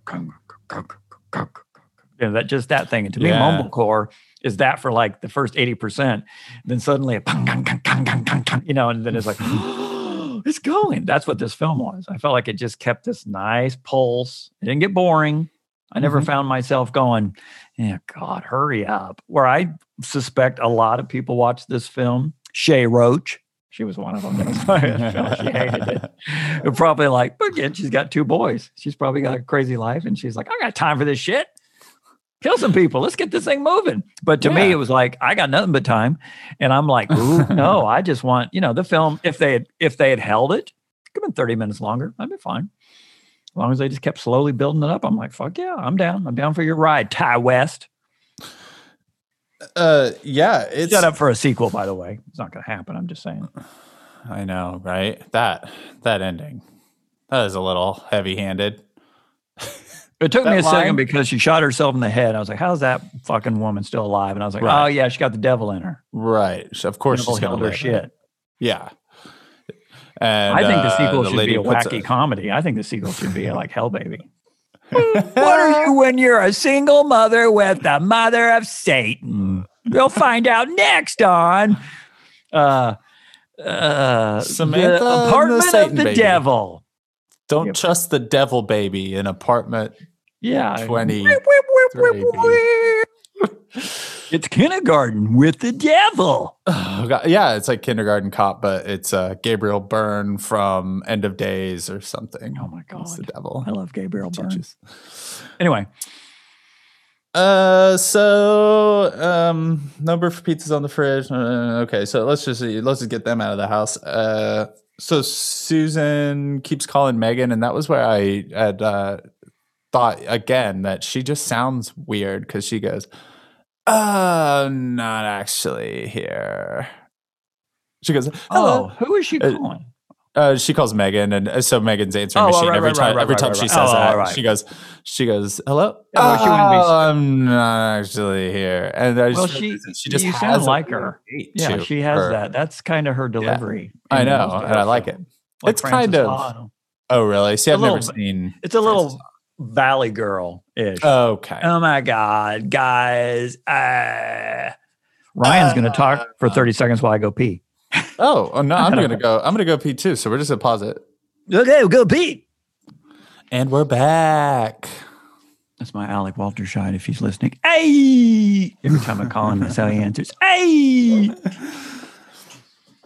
Um, I love when she's looking around the house, and um, there's this um, incredible shot where she opens the door and she flips the light on, and it just lights up the pool table.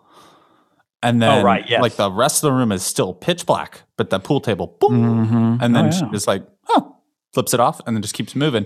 And I could see why some people might not see the merit in her going all over this house, but I don't know. I was interested to look in all these rooms and kind of, kind of be along for the ride.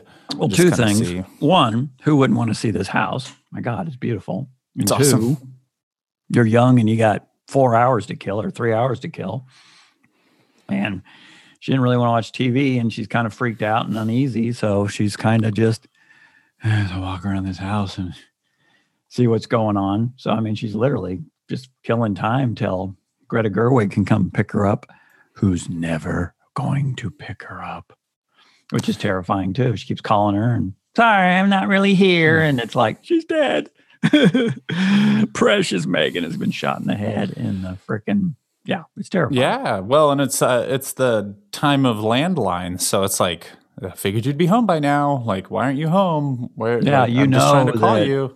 and don't forget to come pick me up and yeah it's funny because i'm old enough that i mean i know you are too it's not like you don't know what a landline actually is but you forget well especially from a story standpoint i have an old script i have a couple and one of them i read years ago and i i can't remember who told me i think it was andy made the point i go god i wrote it so long ago there's actually a payphone in it and you couldn't do that now. And of course, he's like, well, yeah, you could. You could just have it take place when you wrote it. And I went, oh, of course, it be, makes it harder to make. I realize, but it was such an important thing that you know you couldn't have a phone. You had to get to one and all that. yeah, Where now it's like you know everybody does. We've seen it eight trillion times. The cabin in the wood type of thing. The first thing someone screams is, "Am I getting reception?" There's no reception out here. Phones are dead. I mean, Problem solved. that- yeah, Yeah. can't call out or people are running around with their hand in the air trying to get one bar so they can call. But yeah, it's nice to have just a good old fashioned. And again, it takes me back to my childhood. I think that's why this film works so well for me is that you sit there and go, Oh, I remember when you used to stretch that damn cord. We had a little phone stand that you sat on, you know, the little wooden you know, seat with the phone next to it. We had the one landline. I'm old enough. We used to have a, uh, uh, what was it called? Party line. You had to know what your ring was because it would ring a certain ring. And if it wasn't your ring, it was your neighbor who was getting the call. And you could hear what your neighbors were saying. what? So if it was like, I'm making this up because I don't remember, but if it was ring, ring, ring, that's not our house. We're ring, ring, ring. That would be Hampton thing. Now, if you picked it up, you could hear your neighbor going, because my neighbor used to always listen to my mom talk and she'd say, Mrs. Arndt. And then the other woman would hang up. Her name was Mrs. Arndt. So yeah, we had a party line. That was, Whoa, was, that's crazy. I was very young because it wasn't long after that we just had our dedicated number. And getting to the point, I remember when I finally had like a girlfriend or even just my friend friends, you want anybody listening.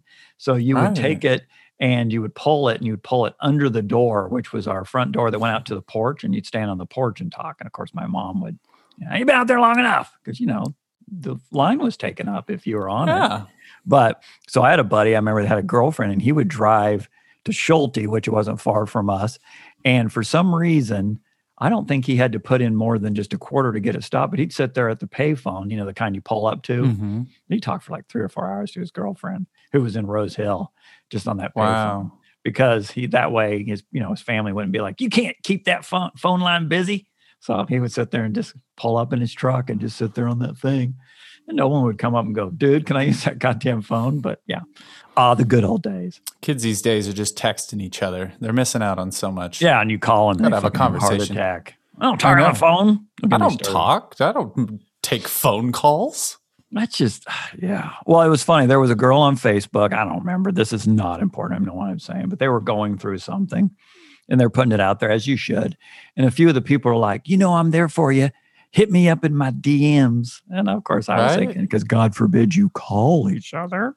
You know, Well, what I'm suicidal. Well, text me about it and we'll talk Yeah, about it. shoot me a text. I'll get to it at my earliest convenience. Yeah, it's like, or you talk on the phone and get from point A to point B a ah, fuckload faster. There's way too many people I know that I'm like, or we could talk on the phone. and like, oh, how, why would we do that?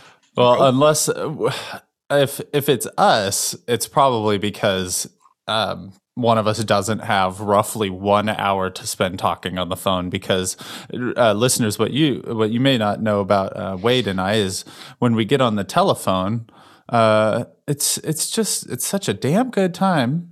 It may be indicative by the length of these episodes that once we start talking, we just don't stop until one of us goes, you know, I really have to go. and I'll look down, it'll be like 45 minutes. And it's a major compliment to my dear friend Wade because I just don't talk to people on the phone for that long. And I can do it with you near effortlessly. Well, I'm glad to hear that because there's a handful, and I do mean a handful of people that I'm also that way with that you don't do. What do you do? What's going on? Nothing. Uh, Ryan said the weirdest look on his face. Um, yeah, no, it, it is a big compliment because not unlike this podcast, anything we say makes me go, oh, and then oh, but don't let me forget. Right. Oh, uh, I, uh, then you were saying, oh, I, I, I, which is Just we're. I'm going to go on a tangent. Has nothing to do with uh, horror podcast or anything, but life in general. Surround yourself. Find yourself at least one or two people you can do that with, because Mhm. it's sad how many people we meet throughout our lives. That, you know, it's like, and I'm, I'm not thinking anybody in general, but it's like, fuck, I'm lucky if I can have a two minute conversation with that person. and it's a struggle at best. And then Yeah. you're talking to somebody, it's like, yeah, it's been two hours. You, oh shit, really? Yeah, like Gooding called me the other day, and yeah, we do that every once in a while, where it's like, God damn, we've been talking for two goddamn hours. Who told me that the other day? That God, I'm trying to think now. Somebody said that at the end of the they go, we've been ta- oh Rakai, Gooding's wife. yeah. She FaceTimed me and we just sat us laid on the couch and talked to her. She goes, Wait, we've been talking for 90 minutes. Which is nice. So That's awesome, yeah. Surround, surround yourself with people you can talk on the phone. Kids, talk on the phone every once in a while. Get to know each other. yeah, get it. Stop it. Stop with the Snapchats and the TikToks. I just And the yeah, I don't think in a million years you get to know anybody over a fucking message or messenger or text. I mean, you get an idea, but you're getting some curated version that they want to put out. You want to get to know somebody. that is one thing that I enjoyed. Oh, sorry. Go ahead. No, I was just going to say at some point you got to talk to somebody, preferably face to face, you know, once the world fire goes out. But go ahead. Yeah, no, that's something that I found oddly, um, I don't know, nice. I guess about uh, 2020 is the the the video call became so useful and Oh, um, sure. Yeah i don't know i feel like you can see the person you can talk to them it's even better than being on the phone Well, it's funny because I'm still kind of against it because I feel like suddenly you're they can see you and you have to go, oh fuck, I don't want to see my stupid face. oh right And so it's like uh, on New Year's Eve, Rakai actually, I was actually talking to Andy, and then we got, which I didn't even know you could do. It was a FaceTime call to both of us from Rakai, and. Andy had the phone up to his head, so he's like, "What's going on? what the fuck was going on?" and I was wondering why he was not figuring it out, but he said later. So anyway, she, I text her and I said she was like, she was laughing, but she said something like, "You assholes," because she thought we declined her call, but we were just trying to. so anyway, she called us back, so we're boop, boop, all three of us showed up, and of course I was able to finally turn it till I wasn't staring at my own dumb face because I'm like laying on the couch and. I don't have the smallest nose anyway, but it felt like I was just like all nose, just laying there. going, and it was suddenly like, you know, on a phone call, I'm not thinking about this, but suddenly, True. and Rakai, of course, looked like a million damn dollars. She had like her hair all colored and styled and looked like a Christmas card. And I'm like, fucking old dude on the couch going, hey, Dad, babe. So that's my only problem with video calls out of the blue. It's like, I haven't prepped for this. right yeah i guess you're right they can't be out of the blue that's like stopping by the front door Don't yeah. it. Or, sorry, I was. I wasn't shitter. expecting you yeah Yeah, it's like, yeah, I'm not in a place. to really accidentally take a answer. video call right now. yeah, I'm laying yeah. around in my underwear. I'd rather not take this right now. anyway, but we digress. We do. We do. Um, they uh, when she's watching TV, not only are they talking about the lunar eclipse, and I love that a full lunar eclipse is kind of like the the um, like impetus for thing. yeah, which is kind of weird if you think about it because you still. The, the dead bodies in that other room wasn't there already like a pentagram and stuff underneath them and stuff like they'd done this have did they how long have they when did why why'd they I don't to do know a, if they did. I'm glad. thing. It's funny you said that because I kind of thought the same thing. There was a little part of me that was like, I think they were just in there. I think they just I think they just like- said, "Hey, we're taking over this house. We'll take these bodies." And they, but they carved them up because like it seemed like the kid was like cut from They like were- head to crotch, if I remember right. And I was like, "God damn, what are they doing? They must be pulling organs or something out, prepping for something." But I, I'm a big fan of that though. The, uh, you know, you don't have to explain it. Let our let our brains yeah. go. What happened to those people? Why are they cut up that way?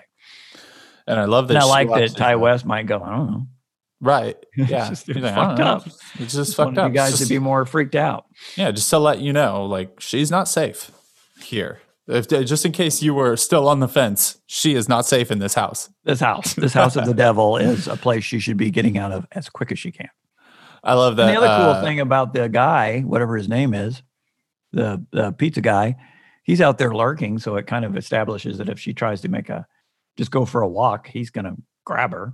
So I mean, it just makes it even creepier because she doesn't have a car Yeah. she can't say, you know what, this is terrifying. I'm just gonna walk home. Well, he's gonna pull up and uh, grab her, I'm sure. So anyway, they, he did a good job of kind of uh putting up roadblocks everywhere that as a viewer you Mhm. want to go why don't she just leave it's like well because there's a guy out there that has a gun that will fucking do something to her feed her some fucked up pizza Well, and that's and that's interesting too because you did mention the the bomb under the table and showing Right. the bomb. You know, I mean, that was Right. essentially what that was. Was Right. she doesn't know that there's bodies behind that door that are mutilated, but we do, and we just and have she to doesn't know that her best friend's been murdered she doesn't know that this guy's lurking this guy's bringing the pizza i mean it's just one by one there's a lot going on in the grand scheme of things when people say there's not going on it's like she's the innocent victim until bam It's kind of Halloween, you know, where Yeah. it's like the you know she spends Jamie Lee Curtis spends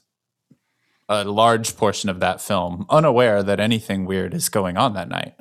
right Her friends are being picked off, and we're getting to see. And the kid Michael. saying the boogeyman's out there. I just saw him, and she goes, "Yeah, Yeah. that's nice. There's no." she goes, "Yeah, okay, that's fine." I mean, even until she finds bodies over at the the uh, house where Annie was babysitting, um, oh, sure, sure, sure. you know, Strategically no idea. placed, very strategically placed bodies. the choreographed brilliance of Michael Myers and how he laid that out. She's going to back up. She's going to hit this little cupboard. He's going to pop out. She's going to swing this way. And then, if I do this just right, she's going to step on this spoon that's on the back of this and it's going to flip up this thing in the air and dunk her in the head. Yeah, it's like a mousetrap. He's brilliant. He's been playing on this since he was a child. He has. They should have found like the uh like schematics for some sort of a Goldberg body really filled bad machine. with the X at the end. yeah. yeah that's one of the outtakes from Smith's Grove. Uh, with uh, Oh, the, God TV damn it, I was version where he goes. I like there- that. Uh, uh, and at the end, she like screams, and uh, there's this little spark that goes, and this thing, little paper un, un, unravels, goes, "Whee!" You're dead. You know, it's that kind of thing. Anyway, I don't know what that is. I love that she's uh, Sam is watching Frightmare Theater. Oh yeah, I, I just love that name. We're gonna come back to Frightmare Theater, and I just go, yeah. almost, we should have went that way instead of Black Ooze Presents. Sounds like an old cheesy thing. Black Ooze Presents. with Art Brut Film. I love it. Noises from come from upstairs. Sam investigates. Yeah, there's enough little clinkety clunkety. Joe Bob Briggs talks about uh, basically he can't think of another film that did such a good job ever in horror of sound design and just little Mhm. between the soundtrack and the sound design, it becomes like a character in this thing, which I agree. Yeah, there's few uh, things that would Graham excite me more. There's a there's a few things that would excite me more, and Andy and I talk about this, and you do too, about how much fun it would be to do a short film, and maybe even do the uh, dialogue ADR, but to create every freaking sound from. I mean, everything you hear on is created in post, just so you Oh, can yeah. get down to the and the footsteps and the wind, and I love it. Yeah, the sound design was Graham Reznick, and I know I recognize the name, and I meant to look it up, so I'm doing that now. Uh, You should look up whatever Rockett shot too. I want to know what else he shot. Yeah. Oh, Graham did sound on the old Innkeepers. rocket shot, rocket shot, Tennessee. That's a song by uh, um, uh, John Denver. Rocket shot. Oh, I had no idea. Good old rocket shot, rocket shot, Tennessee. No one's gonna get that joke. I'm sad. No one's gonna get that joke. Sorry, man. I gotta foil this. chair. Uh, yeah, Graham Reznick has worked on a ton of stuff. Uh, most of it is, I, I mean, it's, it's too much to mention, but he does sound on all sorts of stuff. Good things like. Uh, did you ever see the Innkeepers? His one no, after this. is it worth seeing? Uh, I only saw it once around the time it came out. I remember Megan, thinking, Megan St. Clair. Hello, Megan. "Hi, Megan." Shout out to Megan. She said, "Yes, must see." Oh, okay. Uh, I that's got Pat Healy in it, which is great. Pat Healy is awesome. Um, but the innkeepers, I remember feeling, I think the way people feel about this movie is it's beautiful, but I think I remember, I remember feeling like, what happened? So maybe you'll love it. Mm.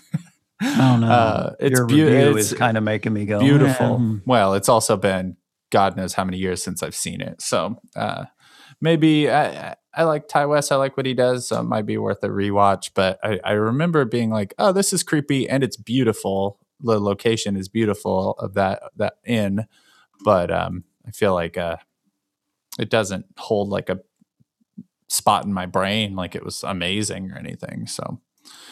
Uh, so Graham Reznick worked on that, and who who else was I looking up? Rocket Rocket. Rocket Man. Rocket Man. Okay, if you would like to fill some time, I'm gonna look up. Uh, Uh, and I'm just kind of wanting to hear where he shot because I, I meant to look that up yesterday because Okay. I thought I'd be curious. Well, I'm, I'm sure obviously everything he shoots is not 16 millimeter. he sh- he did shoot Innkeepers. Oh Okay. man, if I try to Google something, it just bricks my video feed. I guess so. Whatever. Okay. Hopefully, you can still hear me. All right. I'm just gonna keep on moving. Oh, you're fine. We I can we can move on till you till you get it. The Well, at this point, we're- House of the Devil, Mr. Mercedes. I never saw that either. I've heard of it. Um, let's see what else. Some grim stuff. Uh, he did shoot that. I want to know more about the story of Cabin Fever Two, Spring Fever. I want to ask you about that too because they did a remake which sucks, but there's also a Cabin Fever two. Yeah, and I avoided it because it seemed like an unnecessary straight to DVD sequel. It just seems stupid. It's called Cabin Fever 2, Spring Fever. Ti West directed it. It got, got yanked from him. Well, I don't know if he got did oh, so you're saying so he got it yanked and Well, I saw an interview with him, and he pretty much said, "I'm no bag." He goes, "I'm not bagging on the studio. You know, they did what the best they could, but it made it sound like they kind of took it from him and like recut it. So he kind of right. he wanted to just get his name off of it completely because he said, "This is not my film." Okay, so um, yeah, because they apparently it, it they just wrecked it with Right. edit re-edits and all this sort of stuff, and that's got to be heartbreaking when you put no matter what project it is when you put that much work into making a movie That's why and David someone Lynch, comes in and fucks it all up. That's why David Lynch says, as an artist, you should always have complete control of your work, or why would you bother? Because that happened to him with Dino De Laurentiis on Dune. They pretty much Mm. took it from him and cut it the way they want. And so he doesn't even claim it as his film because he said it's not my film. That's the studio's film. And ever since then, his his criteria, which I one of the eight trillion reasons I respect David Lynch so much, is like, well, if I'm making it, I get final say so. It's like Showtime when they wanted him to do the third season of Twin Peaks. They didn't want to give him the budget, and he went on Twitter and said, "Well, I guess I'm not doing Twin Peaks." literally. And then of course Showtime's like, whoa, whoa, whoa, whoa, whoa, whoa, whoa, whoa, whoa, whoa, whoa, whoa. So they said, we'll find the money and said, Easy. you know, do whatever you want. And that's David Lynch, as it should be. If it sucks, you know, David Fincher said that if your film blows, it's the director's fault. If your film is amazing, they get all the credit. So as Yeah. a director, you should be able to have final say so because you're either going to get yelled at or get all the credit if it is fantastic or sucks. Like Wonder Woman WW 84. I was I didn't know that Patty Jenkins wrote it. The person that wrote the original one, which I thought was pretty good, didn't come back. So she co-wrote it with somebody else. And I'm not bagging on her, but I, my instant thought was, well, I guess Patty Jenkins screwed it up. She's the writer director. I'm sure she could say, "Are you kidding me? This is Warner Brothers." You know what I mean? Yeah. Eight thousand people got in there and did. I mean, I don't know, but when it's low budget, which I'm assuming Cabin Fever Two is, I'm sure Ti West is going. You brought me in because of what I do. Let me do my thing. Eh, our demographics say that it needs more of this mm. and this. And he's like, fuck, we'll get somebody else to do the goddamn thing. Right. I think in an ideal world, if I could paint an ideal situation as a director, if somebody came to me with two things of money and said, okay, Wade, we want you to do Cabin Fever 3 and it's this much money. Well, I'm just making this up that you go, that's a lot of mm-hmm. money. You know, okay, I'm going to do this. But we're going to probably drive you crazy the whole time and it's going to suck. You go, is there enough money? You might go, fuck Yeah. it. Right. I'll just live out the last 30 years of my life just going, yeah, yeah, it bought this house I'm in versus, eh, okay, it's this much money, which is not a lot, but it's a pretty good chunk. Yeah, you'd want to be able to say, well, I want my, I want to have final cut. I'm not going to sit there and kill myself and make this much money and then have to be embarrassed by it the rest of my life. But it's like George Clooney always made excuses when he did Batman and Robin that his uh, accountant said, you know, if you do this, you never have to work again. I mean, they're offering him literally that much money to be. oh in yeah. And he was like, okay, fuck it. You know, like this is a this is smart. I I'll take the money. So he took the money and phoned it in. It's a turd of a film. If anybody says who's your favorite Batman, it's Clooney's probably the last one on the list. And I don't know. Kilmer. Kilmer would probably be tied with him. Yeah, absolutely. Because we all know that Michael Keaton's the best. Yeah. I'm I'm uh, I'm interested to see what Pattinson does with the role. Yeah, yeah. I I've always been a fan of him. By the way, I always Oh, have. I mean, I so was never a. Twilight person because I never saw any of them. But everything I've seen since, I love him. But yeah, and I, I love think- the director. Which why am I drawing a blank on the dir- The director of Bat, the Batman? Batman? Oh, Tim Burton. No, no, no, no, no. I mean the the one with Robert Pattinson. Oh, the Batman. The Batman. Yeah. God yeah, I don't dang know who's directing it. Matt Reeves. Matt, Reeves. You're right. And is it Craig? Let Me In? that's the cinematographer that's so great? I think it is Matt Reeves. Yeah. Did he do right. Let Anyway, Me In? He did do. Yeah, let me in. Yeah. Okay, Absolutely. cool. Yeah. I can't remember. I'm drawing a blank on the cinematographer I love so much. He was on uh, that Deakins podcast. That's so good. It was interesting to listen to him talk. We don't need to go down that path. How did we get off on all these things? I don't know, man. I'm just having fun talking to you. Uh, we get a, an amazing. Oh, we were talking about. Ti West doing We Cabin get- Fever 2 and losing control over it and it being Yeah. a train wreck, which makes me kind of want to see it. Oh, I assume yeah. it's out there. Isn't Oh, it? it is. Oh, yeah. Oh, okay. It's probably streaming. Well, let's face most it. Places. We both agree that Cabin Fever is fucking fantastic. Cabin. Fever is awesome. Yeah. I mean, there's a the lot. remake there's is a lot wrong with it, but just Remake just from is a social big old turd. aspect. But well, that was ridiculous because they. I mean, they gave it the funny games treatment, but it wasn't even a foreign film. They just reshot it, uh, shot for shot, right? I mean, it's it not even that long after it. It's like, why don't you just watch the original? It's unnecessary. Watch the original. Cerina Vincent is incredible. I love her so much. And that kid from Boy Meets World, uh, Ryder Strong, and the dopey guy with the uh, Oh, the yeah. dopey guy with the guy. I you remember I used to be a very very big Eli Roth fan. I mean, Cabin No, no, Fever no. and both the Hostels were those were my shit. Now they're a little bit harder to watch. The Hostels And Thanksgiving. Fever. Thanksgiving. Thanks, Thanksgiving. But uh, I mean, I, I I love Eli Roth. I think he's great. But um, yeah, except for those cannibal movies, he makes they're really bad ripoffs of already hard to watch cannibal movies. Anyways, uh, anyways, let's talk about the film that we're talking about today, and not Eli Roth. Um, when she hears the noises upstairs, uh, we see just this, uh, and it's my background on on the uh, Zoom, but this this image of Sam holding a knife. It's very Halloween. Uh, she's got that butcher knife, yeah, and you just see that silhouette go up the stairs. And there's a couple of shots where you see her face, and it's just like perfectly like half lit, and it's just the lighting in this film is gorgeous. And they, they really know how to use like the darkness and the light and really kind of It's play very, with it's that. kind of noir. Yeah, totally. That's that. Uh, yeah. So um, I love that. I love that she gets up there and you, it reveals the other side of the door. That's where she finds the or uh, we find the bodies, but she doesn't. And then that phone ring. I want to I want to knock him down a couple of points because that phone rang so loud and so jarringly for like a jump scare. Was that a phone or the front doorbell? Uh, I think it was a phone rang or I wrote I thought- phone. Maybe it was a Oh, doorbell. I thought that's when the know. doorbell rang and she was terrified and she ran down there and threw the money at him as to keep the change. And then Oh, she okay. Maybe that's takes what it that was, yeah. pizza and holds it like this against her chest, Yes. which should have been chaos pizza. So when she opened it up, it was fine. It's like, ah, you were holding that vertically. Right. pizza should be just, which would have been to me more funny. She opened it up and just been like, yeah. Anyway, Why is "get a grip" her catchphrase? Did you notice that she says it like four times in the film? to herself. Mhm. No, it's cool She says, "Ugh, because it's get a, get it's a grip." cheesy. Yeah, it's so 80s kind of. I suspect that that was probably Don't have a uh, cow.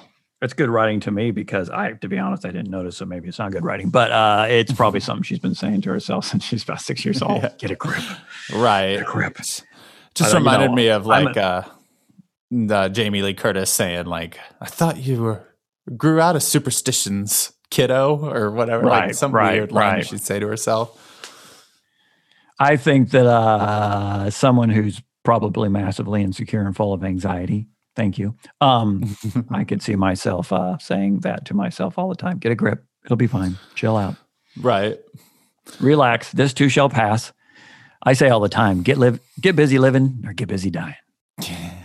because I find myself when I mentally get caught up in some stupid thing, it's like I will say to myself two things. This too shall pass. yes. because I have to remind myself how many times I've been in something that seems like, oh, this is it. And then, you know, you don't even remember it again. Right. Or, and I'm not a religious person. I think I'm a spiritual person, but I always, I say all the time, let go and let God, which means it's fucking whatever happens, happens, but you just fucking let it, just let it go. Right. Let it go. Let go and let God. And hark the herald angels sing. We skipped over that kind of, but the bell tower shot early on. I love that. That's what the bells were playing. I know, it took me a second. So she eats a pizza. She makes a face like, "Oh, this pizza is nasty." And then I realize, oh, he Drugged. was working at the pizza place. Maybe, did he go get a job at this pizza place just so I think he, he could ordered drug a- the pizza? I think he probably got the order, then called it in and went and got whatever she wanted and drugged it up. Oh, You know, because she makes a point to say like, because they go to that pizza place often. I'm sure of it. It's probably like the Where pizza they were place having by eclipse, campus. eclipse pie. Right. So it's got to be like the pizza place by campus or something where all the college kids go. But Ryan, have we still we still haven't established it's the same pizza place? I it has to be because why would Greta Gerwig say, "Oh, this pizza's nasty today"? She says today. yeah, but hers wouldn't be like, drugged. No, I know, but maybe he's bad at making pizzas. Did he go get the job at the pizza place just so he could be the guy to deliver the pizza? That's what I'm That's pretty confused funny. about. That's pretty funny. If that's It's an elaborate ruse. again. also you coulda just grabbed a and girl. delivering? Yeah, true. I gotta get a job at the pizza place. What if she doesn't call? I'm gonna make sure she knows there's twenty dollars for that fucking pizza. I'll mention it ten times. Co-eds love pizza. It's like, oh, Okay, I, uh, but I can't think of any other plan that doesn't involve her eating pizza and me drugging it. What if we Uh, just money grabbed for her? pizzas on the No, who do you think we are? We're not Don't- animals.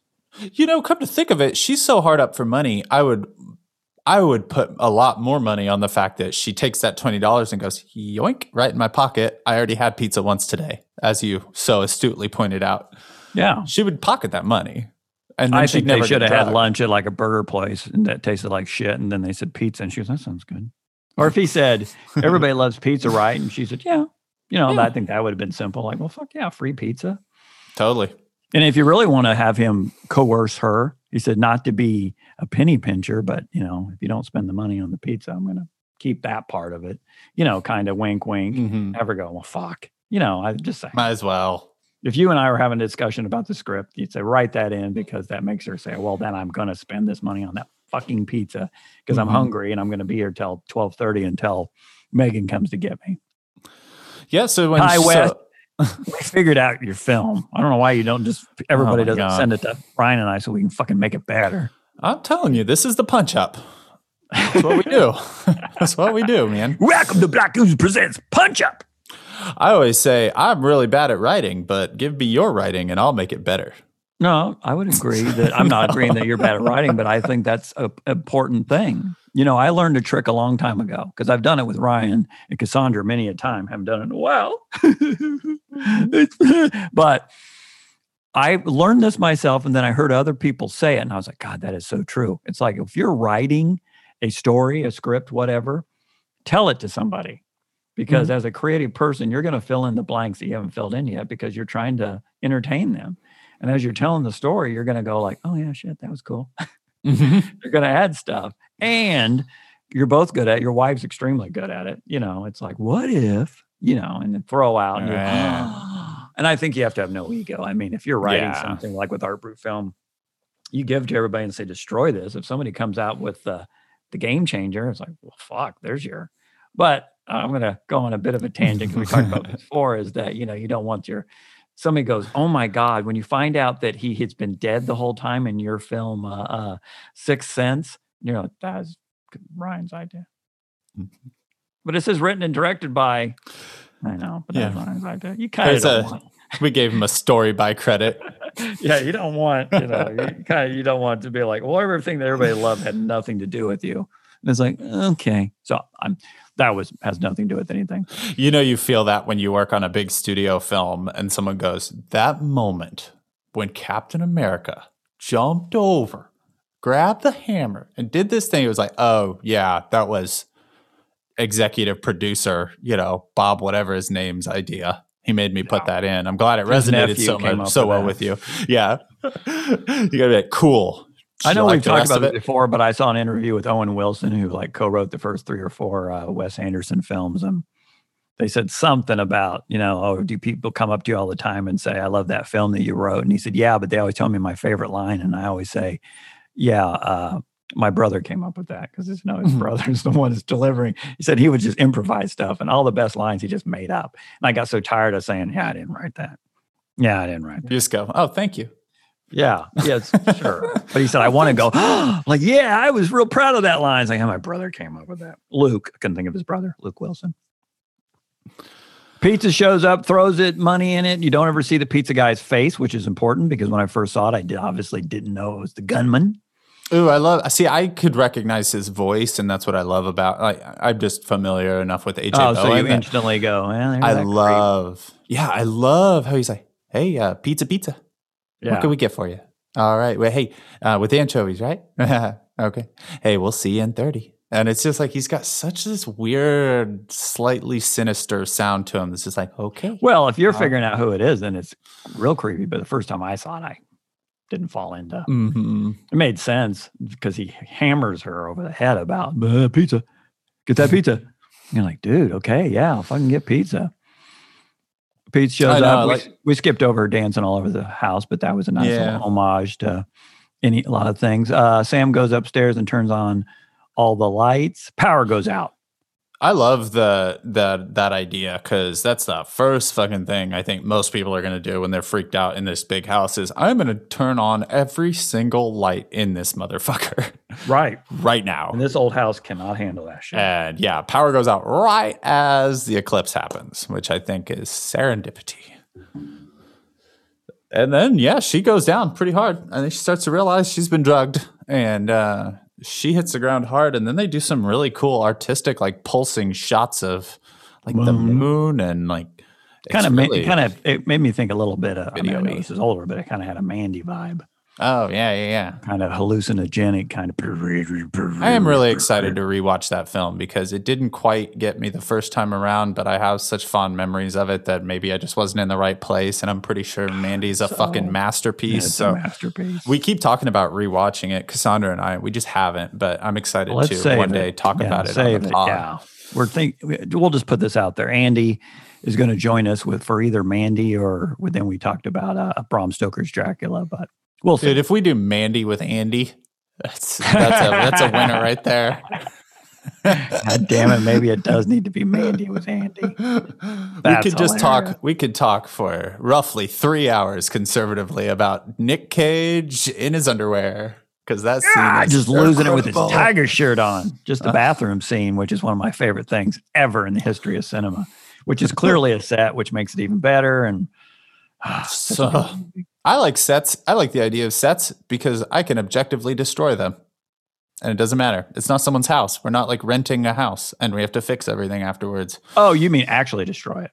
Yeah, you know, spray blood, punch a hole in the wall. Oh you know, yeah, put that's a an good point. Because I door. thought that even whatever. with this, towards the end of this film, I was like, God, this precious old house, and there's some Oh, blood all over the floor. yeah, I I'm like, know. that is not.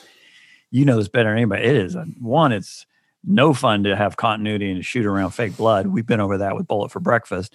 But Mhm. two, you got to clean that shit up. Somebody's going to be like, uh, yeah, you can use this house. What are you doing? Oh, Splatterfest. It's like, oh, this is a historic landmark. All right. You can do That's like why. Bullet for breakfast. We just conveniently had plastic up because it was my studio. And everybody's like, I like how you went Dexter on that. I was like, sure, sure. Sure. Yeah. Brickle she's came up with that. She was doing that. Yeah. Yeah, It is pretty she- brilliant. Uh-huh. Yeah, we planned that all along. Yeah. Uh, so yeah, so speaking of blood and being in your underwear, uh, the uh, we get we come out of it and Sam is Speaking of blood and be- speak, speaking of blood and being in your underwear, underwear, how was your New Year's Eve? Yeah, it was. Uh, yeah, it was. Uh, that was a pretty pretty astute uh, assumption there. Yeah. uh, yeah. I was just I in my assumed that's where underwear, you- I've I've spent many a New Year's Eve with you, and it's usually blood and underwear, drinking blood, um, hanging out in my underwear. hanging out in my underwears. Anyway, It's, no, uh, we don't need to talk about that. Was a joke. Go back to what you're saying.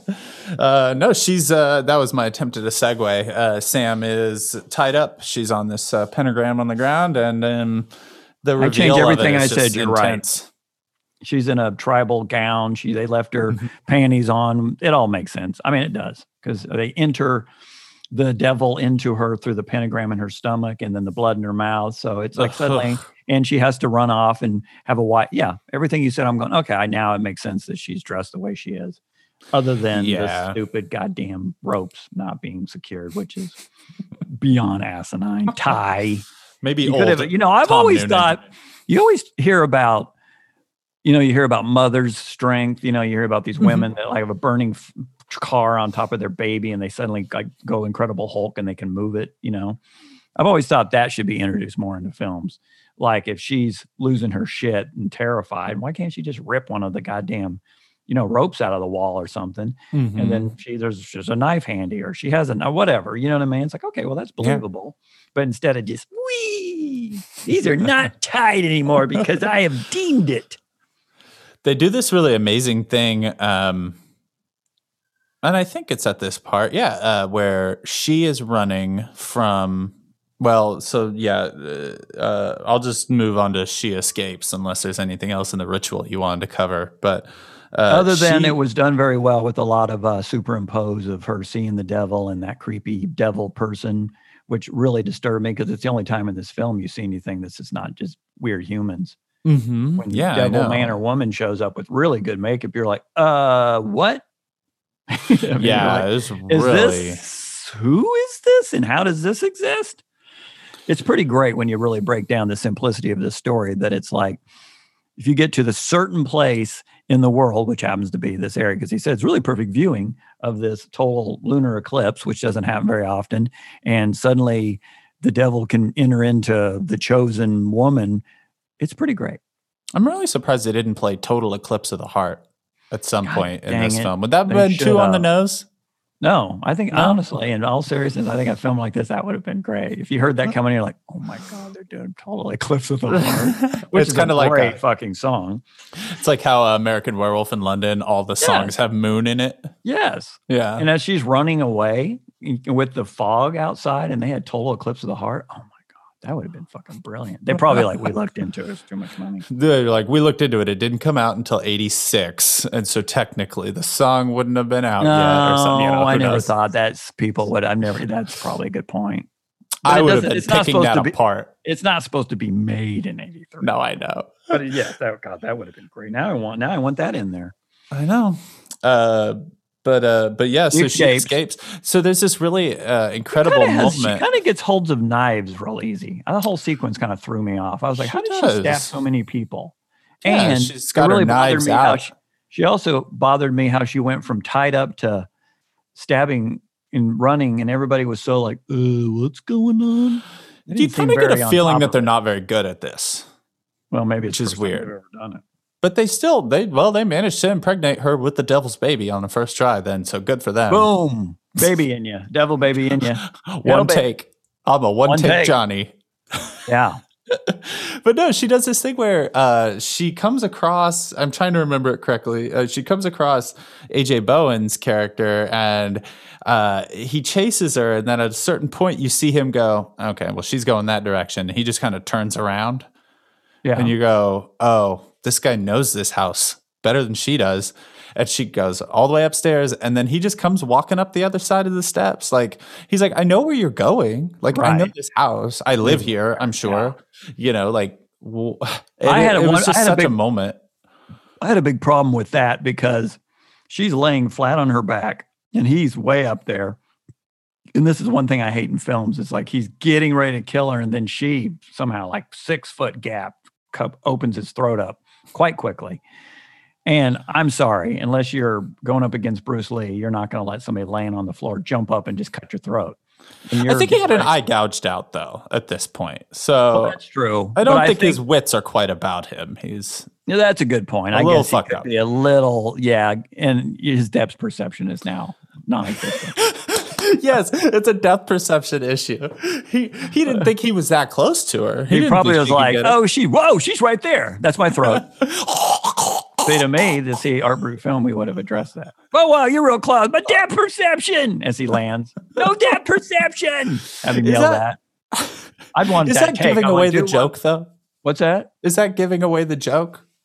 By I think it's pointing it hilarious out. if somebody just goes, "No depth perception," like he just realized how fucked he just fucked himself because he didn't realize. Like, oh, you're right there. Yeah, it's like because it would be. You're like, oh shit, you're right fucking here. Yeah, that's a good point. No depth perception. That explains that. So she Uh, gets out and hauls ass. Yeah, I've got eye gouge, blood in the kitchen. Oh yeah, she like slips on all this blood in the kitchen. Oh god. Well, where that's came that was from. there was a couple of scenes where I was like, that house is a beautiful home that somebody probably lives in, and they just came in and did all that. And if you have tile, good luck getting that fake blood out of. That takes me out, out of the grout. I'm always going, how the fuck did they clean that shit up when I got done? They probably didn't. That's what. That's where that nine hundred thousand dollars went Well, probably Clean the up. crew they had to bring in to re-grout everything. to just pay But, for uh, the house and just say, "Hey, it's your problem now." We're gonna sorry, we're gonna re-grout your uh, kitchen floor. We apologize profusely for that. Yeah, His I- depth perception didn't bother him when he shot her in the fucking shoulder point blank. Jesus, that was he seemed more fine. shocking That's than why, most. yeah, yeah. So she hauls ass and gets chased by. He's so calm when he chases her too. He's kind of like, okay, hey, all right, man. who Ullman or Yeah. No, Yeah. well, what's his name? Noonan. oh yeah, Noonan. Oh, sorry, Yeah, Ullman. Ullman. Right. I yeah, realized yeah, yeah. that that is a possible Shining reference. I didn't catch. I just read that What's on that? IMDb trivia. The Ullmans, the name uh, that's the name of the guy from The Shining, right? The uh, the hotel manager is Mr. Oh. Ullman. Oh, I didn't catch that. No. I, yeah, mean, I, think he's a big Shining fan, that makes sense. Yeah. yeah, which yeah. is weird because that movie's not any good. I will say, and I know that they can't just make this happen. Whatever. I know they can't just make this happen, but the only thing that would have made this film better is if snow was everywhere. Know? Oh man, So I know. and everything, but obviously just go, you should just have snow, especially with global warming. I mean, As we sit here and finally have snow here in Wichita, it's like you don't see it much anymore. But anyway, so uh, Mr. Ullman confronts, oh, that's Sam upstairs. Yeah, Chase she- resumes outside in the cemetery. You always Ooh. love a good cemetery. Yeah, it's really gross how she just kind of before they get outside, she just kind of like slowly stabs him in the back. Oh, yeah. she just awesome. kind of slips a knife in, and that to Yeah. me is what terrifies me about being stabbed. Is the ease at which Right. she was able to just slowly just be like, Yeah, I think that's pretty brilliant because at Ugh. this point, if you were going through that, you'd be all bets are off. You know, you'd be like, I'm stabbing every fucking person that comes anywhere close to me because Yeah, they are yeah. clearly going to murder me. Plus, she's already, I think, having these weird like flashes of the the devil or Yeah, that- it's all been thing. introduced. Well, one, she's still drugged, and two, she now Yeah. has devil baby in her. So yeah, she's in a bad place. So those fl- I put I wrote those face flashes are too much. It was just too much for me to handle. It was just uh, overload. It was just like Well, what I thought was brilliant about that was that was all happening, and then I thought, well, this is great writing. She just says, "Fucking, I'm out," and kills herself, and the devil says, "No, you're not." That's what was most terrifying thing.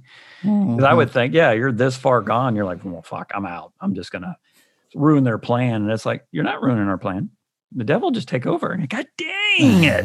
And the fact that she doesn't wake up at the end or anything. I know we're fast forwarding, but at the hospital, that's what I loved because it. Uh, I'm a big fan of. Uh, okay, what's going to happen? You know, what's her life going to be like? What's she, you know, and they don't, they don't have her eyes open up in the red or Mm-hmm. they just, I kept waiting. I fast forwarded on the, I got thinking, is she going to do anything? Nope. No, I didn't think about that. I They kept waiting right her. at the end when they're fading out. You'd see her eyes open or something. Nope. I would. Why did they hold on her for so long? And that freeze frame photo of her, it's just like laying comatose in this bed with the devil in her belly. Like, I think that's what's pretty stinking awesome. There's a film called Kill Baby Kill that Andy and I told June about on Shudder. It's at Mario Bava or whatever his Mhm. name is, 66 or 67. It's funny because there's a woman, I think she, I don't know she trips or I think she kills herself, but she throws herself on top of like a gate, you know, that has like the spikes on it, you know, those kind of Mhm. old iron gate. yeah. She goes, "Ah," and she goes, and there's a close up of like her going, "Ah." so it's basically a shot of her back and the spires or whatever, called top of the gate like that. That's the opening of the film. And for, I hmm. swear, three good minutes, it's just that, shot and then the credits. It's all the Whoa. actors who shot it. And I'm laughing because it's just these bloody spikes. And they're just like, oh, let's just hold that. And that's what it felt like to me, an homage to that. That it's like, well, here's the final shot of her. We know she's laying there with her devil baby. I know that. I would have liked it better if when they pushed in, she already had a bump. You know, that this Oh, right. already growing. But it was probably they- better that she said, "And your child." I'm like, "Oh shit, she's still alive, and that she's gonna have that damn baby." Yeah, she says, uh, "You're gonna be just fine, both of you." Then you I say, probably would have "Ugh." ruined it by either her eyes are coming open, or they would have shown like uh, I would have slowly dissolved to a shot of like the mother or somebody that had survived. You know, smoking a cigarette out in the uh, hallway, waiting on her, and they're like, "She's gonna be okay," and she's like, "Oh, thank you." Like, oh shit, someone's gonna take care of her. Yeah, it's kind of weird because you go, "Oh, she survived. Oh, maybe this is a happy ending. Uh, she actually made it out of there." And then they're like, "Oh, you got the devil's baby in you, and now let's all let's all take this in for roughly five minutes while we stare at her poor comatose face." As a fan of Hellboy, that baby might be okay. Uh, He yeah, was born of the devil, and Hellboy works on the side of good. I'm just saying. Her devil Yeah. baby might say, I don't want to be terrible. I want to be good. And I got powers. Let's fuck some people Oh. up. Yeah, that's a cool idea. I'm just saying. Like a devil be- for good. That she You says, know, Yeah, my devil baby rocks. my devil baby rocks. And got some powers, gets mama what she wants. Be a good anti-hero. kinda Yeah, that's what Hellboy, uh, Hellboy was brought, you know, brought up by the Nazis to be this, you know, terror that they can control. And Hellboy, Hellboy was like, I'm a good dude. I'm going to fight on the good side. I'm just. I'm a good dude. I'm gonna fight on the good side. Well, that's it. It's Yeah, a fantastic those- film. Yeah, those. Uh, I did want to mention those credits again. Just uh, the yellow, the choice of the yellow, and the like, the little dots that run all the way across Yeah. the screen, Yeah. and Yeah. all of it is just so kind of timeless. Like before my time, you know, and it still just looks so cool. I don't know, it's awesome. It seemed like a throwback without being a throwback. It just seemed, and I think Joe Bob made that point where he's like, I don't consider it an homage. It just is really It's film well that takes done. place in the 80s, right? It basically made an 80s film in 2009. It's not, sometimes you get into Stranger Things and you get into some of those things and they just go, how many 80s set pieces can we get into this episode? Let's have them at the arcade and then let's have them use the Rubik's Cube and then let's do this and let's do, and they, you know, with the exception of some of the environment in this, they don't hit you over the head with the fact that they're like, you love the 80s, right? We do too. Here's Look at that. total We're eclipse now of the in heart. Arcade. Remember these? Um, yeah. So I don't think there's really uh, any of that. It just happens to take place in 83 and they do a good job. I guess Joe Bob said there was a laugh in the theater when he was there because she gets up and she has acid wash jeans on, which were not a thing in 83. So it's like that kind of stuff. And they said, you know, in his defense, he was three when in 83. So right. And I'm like, oh, come on, you got to give people. I, I'm a big fan, and I'd like to play with this at some point, either in a short film or hell in a feature. Is something like It Follows. They come up with this kind of fake technology. Remember when she's looking at her little compact little Mhm. thing, and it's got like words in it, and you're like, what the fuck is that device? I mean, it instantly was like, okay, this is like alternate timeline shit. Yeah. not 90s. This is in the 2000s. This technology she has does not exist. And I'm a big fan of that, that you just have a few things that people go, uh, what? Yeah. and then you start to kind of question: Is this what world are we living in? Is this the real world, or is this a fictional world? I don't know. Your physicists have proven there's alternate timelines. So I'm just saying. Well, you there can- you go. you can have it doesn't have to it can be earth alternate timeline comic books do it all the time you know you talk to dustin about marvel and they'll already like well it's a whole different timeline it's like what how many goddamn timelines to do what are however many sells the books and the movies There you go. isn't that what It's all about isn't isn't that the spider-man into the spider-verse that's the whole thing it's all kind of alternate timeline that's why you're getting all these different spider-men Yeah, they're talking spider-men about and women they're talking about just possibly carrying that idea over into the MCU. Supposedly, Mm. there are rumors of uh, you know seeing Why wouldn't you? Uh, Why wouldn't uh, uh, Garfield as Spider Man again, and seeing um, Tobey Maguire, and they all oh kind of they are going to do converge in this like spider-man i think they're going to show Doctor. Strange type multiverse type thing, couldn't uh, which is awesome. You can have I think that's great, yeah. If you want. If you're saying this is a different timeline, Why- I mean, people don't give a shit. I think you can. do Well, nowadays the cool thing is is to just erase everything in in the quote unquote timeline and just make it work for the movie you want to make. Looking at you, Halloween, David Gordon Green, and they did it well. But um, it is strange, you know. that. I Sometimes think there's when been. you go I could be wrong, but I just erasing canon. I think they, or maybe I guess maybe they. No, they just did it. I think the last Terminator was supposed to be that. It's kind of Terminator. They erased where they- yeah, they everything kinda after T two. yeah, they just ignored like that didn't happen. Which why not? Yeah, I mean, Yeah, no, I, I agree. I think it's I think it's inter- it's interesting when you see, you know, kind of like what you said before, a, a different artists, you know, Take. version or take on on uh, this story, and um, yeah, it's very cool. Well, I'll, I don't want to get off on this tangent. Trust me, that's not what this is about. But that was one of the things kind of bothered me about the newer Spider-Man, Spider-Mans, Spider-Mans. I don't know how you say it. Spider was Man's Spider-Man's is that you know Tom Holland Spider-Man had this you know uh, futuristic suit that Iron Man made, and I was like, uh, you know, because I grew up, that was the that was my superhero I loved, and I was like, no, he made his own suit as a little artist. I thought this it was so cool the idea that he made everything, and suddenly he gets this suit that can like turn into like a spider and has mechanical arms, and I was like. That's not got like Spider-Man. He didn't have any 100 when I and- was growing up. Yeah, it's got like 180 different voice commands for weapons and all this stuff and built in, and it's and I was like, eh, it's a cool idea. It- Yeah, I haven't seen it yet, you know, in in a Spider-Man movie. But again, yeah, you kind of that needs to be like movie number four, which I guess technically it kind It of was at that that's what they're point. doing. I'm just saying, I that's where I get kind of like now. If you did a Spider. Verse thing where you have five of them show up, and you're like, hey, this one's from this crazy. It's the pig That's cool.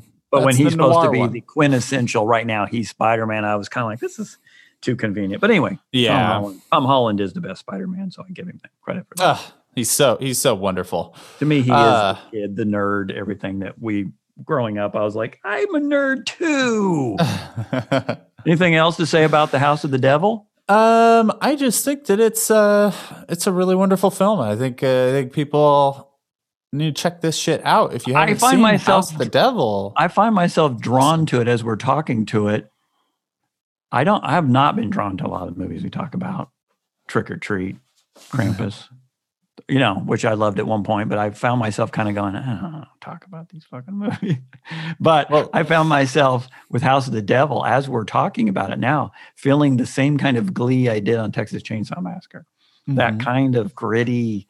Oh, somebody made this great movie, and you can Yeah. just feel the craft of filmmaking. And you know, it's not a CGI, and it's just everything's in camera. And ah, it, it, it, Mhm.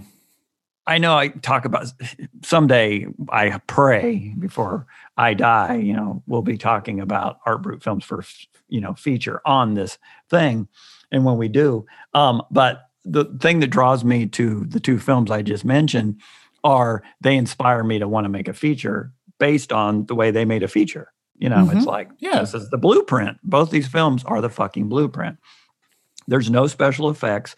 And I mean, anything crazy. I mean, everything's somewhat in Yeah. camera and you can have practical effects. Not that you couldn't throw it in After Effect. I'm not saying any of that, but just I think you get into the Krampuses and the trick or treats, they get a little I don't know. Uh, They take me out of it a little bit. Where this one's so visceral and it's like listening to an old gritty punk album from the late Mhm. 70s, early 80s. And they said, We recorded this in our garage and we were fucked up. And you're like, This is still the greatest album I have ever heard.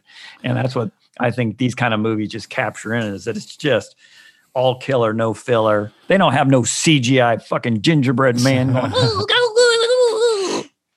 Well, I think, uh, yeah, I think you you absolutely nailed it there. I think there's a, I don't know. Sometimes you get too much money, you get too much studio, you get too much of that. It just it loses this charm and it loses this this appeal of like scrappy, independent filmmaking or um, I mean, shit, look at the, beginning of this movie, and like every title card was like some random production company I've never fucking heard of before. I almost Sure, wrote sure. them down because it cracked me up. And, uh, you know, it's just, it's just a bunch of people getting together to make a damn movie. And Right. sometimes when it gets too slick, like you mentioned with the body, even just like overlit or, right. um, you know, it, it just, it kind of loses that, that touch to me Well, as feels- well. I agree. The film, I just want to go on record. People look it up. It's just because I just learned this is called Uh, sorry. Body. Sorry, I keep Body. saying no, because I, I was trying to find it and I kept putting the body, and I realized it's just called Body. So if you look for it, but yeah, I'm with you. I just felt like that's a perfect example. It just, it's a good film, and I encourage people to watch it because of the story and the actors are amazing. But it just, yeah, there's something about when they're shot like these two films are, meaning Texas Chainsaw Massacre and uh, The House of the Devil. It's in, there's an instant cool factor. You know, we used to we had this uh, distress that we used to throw in designs all the time at work, and I called it Insta Cool because it just Yeah. instantly looked cooler when we throw distress on it, and it got stuck. People was like, "Oh, put some Insta Cool on there, and we'll just go." Well, there's something about shooting a film like this. It's like, well, you already have this amazing aesthetic of just visually how everything cool. I'm already down. Even if it's the first 30 minutes is somebody, you know, uh, prepping to do this and this and this, and the music's there and there, it's like, oh, I'm already in. But Yeah. if it would have been body, I go, oh, God, I'm already looking at my phone going, eh, boring. It's just every aesthetically, I'm like already kind of turned off by it. But there's something about this film, like I said before, it's like, I want to live in, I want to live in this little town. I just want to walk the streets and all this. I don't want to be anywhere near that house, but uh, I want to go have pizza with Greta Gerwig and Sam and hang out. And yeah, I get I it. think, uh, yeah, I think so much of the success to this, as well as you know, Eliot Rockett and the cinematography and the the use of things from this time period, like just zooms and zoom in and zoom out, and that that kind of old school aesthetic and freeze frames at a moment, and and just um, you know, harnessing those things, pulling those inspirations that that made it feel more of the time right. too. And I think that all really worked really well for it as well.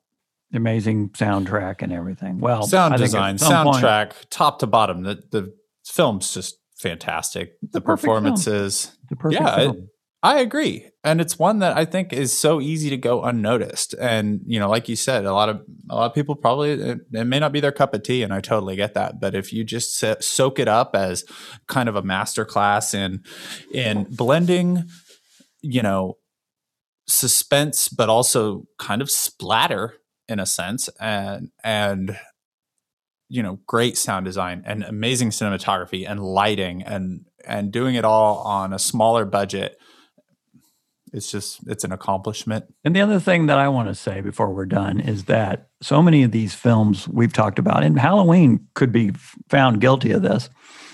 I mean, I shouldn't say that it's a masterpiece, but I've talked about how you sometimes feel like it's filler. Like, oh, and then this dingy. Mm-hmm. Oh, I'm just, oh, and then it just gets kind of like, well, let's go have, let's go to this girl's house for a while and let something happen. Yeah, let's go to this girl's house for a while.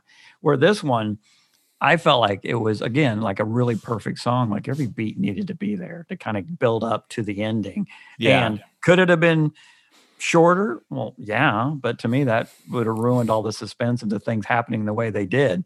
But and could you have jammed more jump scares and stuff? It's like, yeah, but that's a completely different movie. That's not what this movie is trying to do at all. So you're kind of We're the desensitized by the end uh, you know if you go too hard throughout the beginning then you're kind Right. of desensitized right to it. and- exactly i think it well and i think so many films and that to me the torture porn world is exactly that it's like i just don't care i don't i just don't care that's why i hate metal that has those lead singers that- i'm just like all right yeah it's like Yeah. we're up to 11 the entire song. I'm like oh, i don't care it takes it takes 11 down to 7 at that point. And then it's just 7 throughout because you don't have the opposite end of the spectrum. That's why i like slipknot and stuff like that because you have both sides of the coin. You have these you have obviously um, you know great uh, guitar and, and drums and all that sort of stuff. But when it comes to Corey Taylor's vocals, you get both sides of the coin. You get the screaming and and the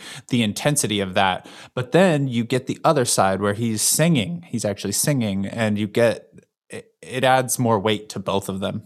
It's kind of like you I can't agree have the good without the bad, I guess. Kind of. I should go on record saying I've never heard a. Slipknot song in my entire life. Oh boy. But Slipknot's first album is uh, also top five albums for me. Maybe it's one of the most influential albums in my life. good, good, Yeah, good. it's so Because good. talking about the two sides, I mean, they invented it. The quiet loud. Pixies invented the quiet loud. I mean, that's what blew Nirvana up is the kind of quiet, quiet. Then all of a sudden, bang, the chorus comes in and just, just Mm-hmm. melts your face, and then they go back down again. Nobody did that till the Pixies, and that's why people were just like, "Oh my God, this is unheard of," and then everybody ripped it off. But take the good, you take the bad. But if it was all loud or all quiet, not that I'm saying that I love some quiet Right. stuff. I love some sad fucking music, but anyway, we're I digress. I'm this is getting off the point, but I think we've hit. This is this has been a Yeah, long one man. because it's been fun. This is a great movie, and god damn it, It's I'm so a- good. I need to watch Innkeepers and see if it gives me even a little bit of this thrill. Probably won't. Because you know when you have such a good experience, it's kind of I always say it's like that scene in Groundhog Day where he goes on that date with Andie MacDowell and it just accidentally is the perfect date. So the next mm-hmm. day he tries to recapture it and he ends up just ruining it and hitting her in the face with a snowball and it hurts her and it's just like I feel like anytime you've found magic, you're like let's do that again. It's like not gonna be the same. There's gonna be ch- he's Ti West just gonna be chasing House of the Devil forever. It's just House like you said Devil with with Wrestling. It's like God, that's when Rob I nailed Zombie. it. God, that's Yeah, I like yeah. House of I think Thousand Rob Corpses. Zombie knows it. That's the best part. I think yeah, that as an artist. Like, yeah, I we caught lightning in a bottle. It was also called Universal, which helped him. But Yeah. I say this is it. Yeah, man, this has been awesome. Um, thank you all so much for listening. As always, uh, Thank- and always we can't people we can't us. emphasize enough. Share it, please. Anytime. Yeah, tell feel fr- feel emboldened to uh, tell your friends to listen to. or share it on talk your about social movies. medias and say, hey, check this out, subscribe, all the things. It helps us so much. We enjoy it, especially during this pandemic. It's the one time Ryan and I get to actually talk and hang out.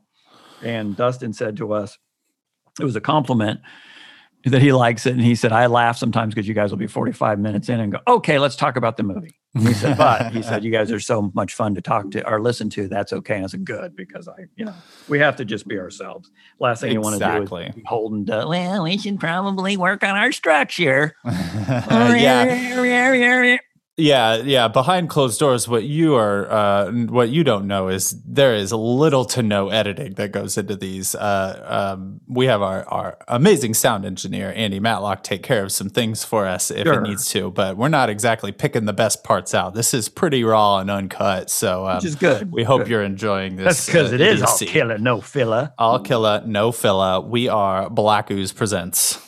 From sunny, beautiful, wintry, dreary, I should not say sunny, Wichita, Kansas, we're Art Film. I'm Wade Hampton.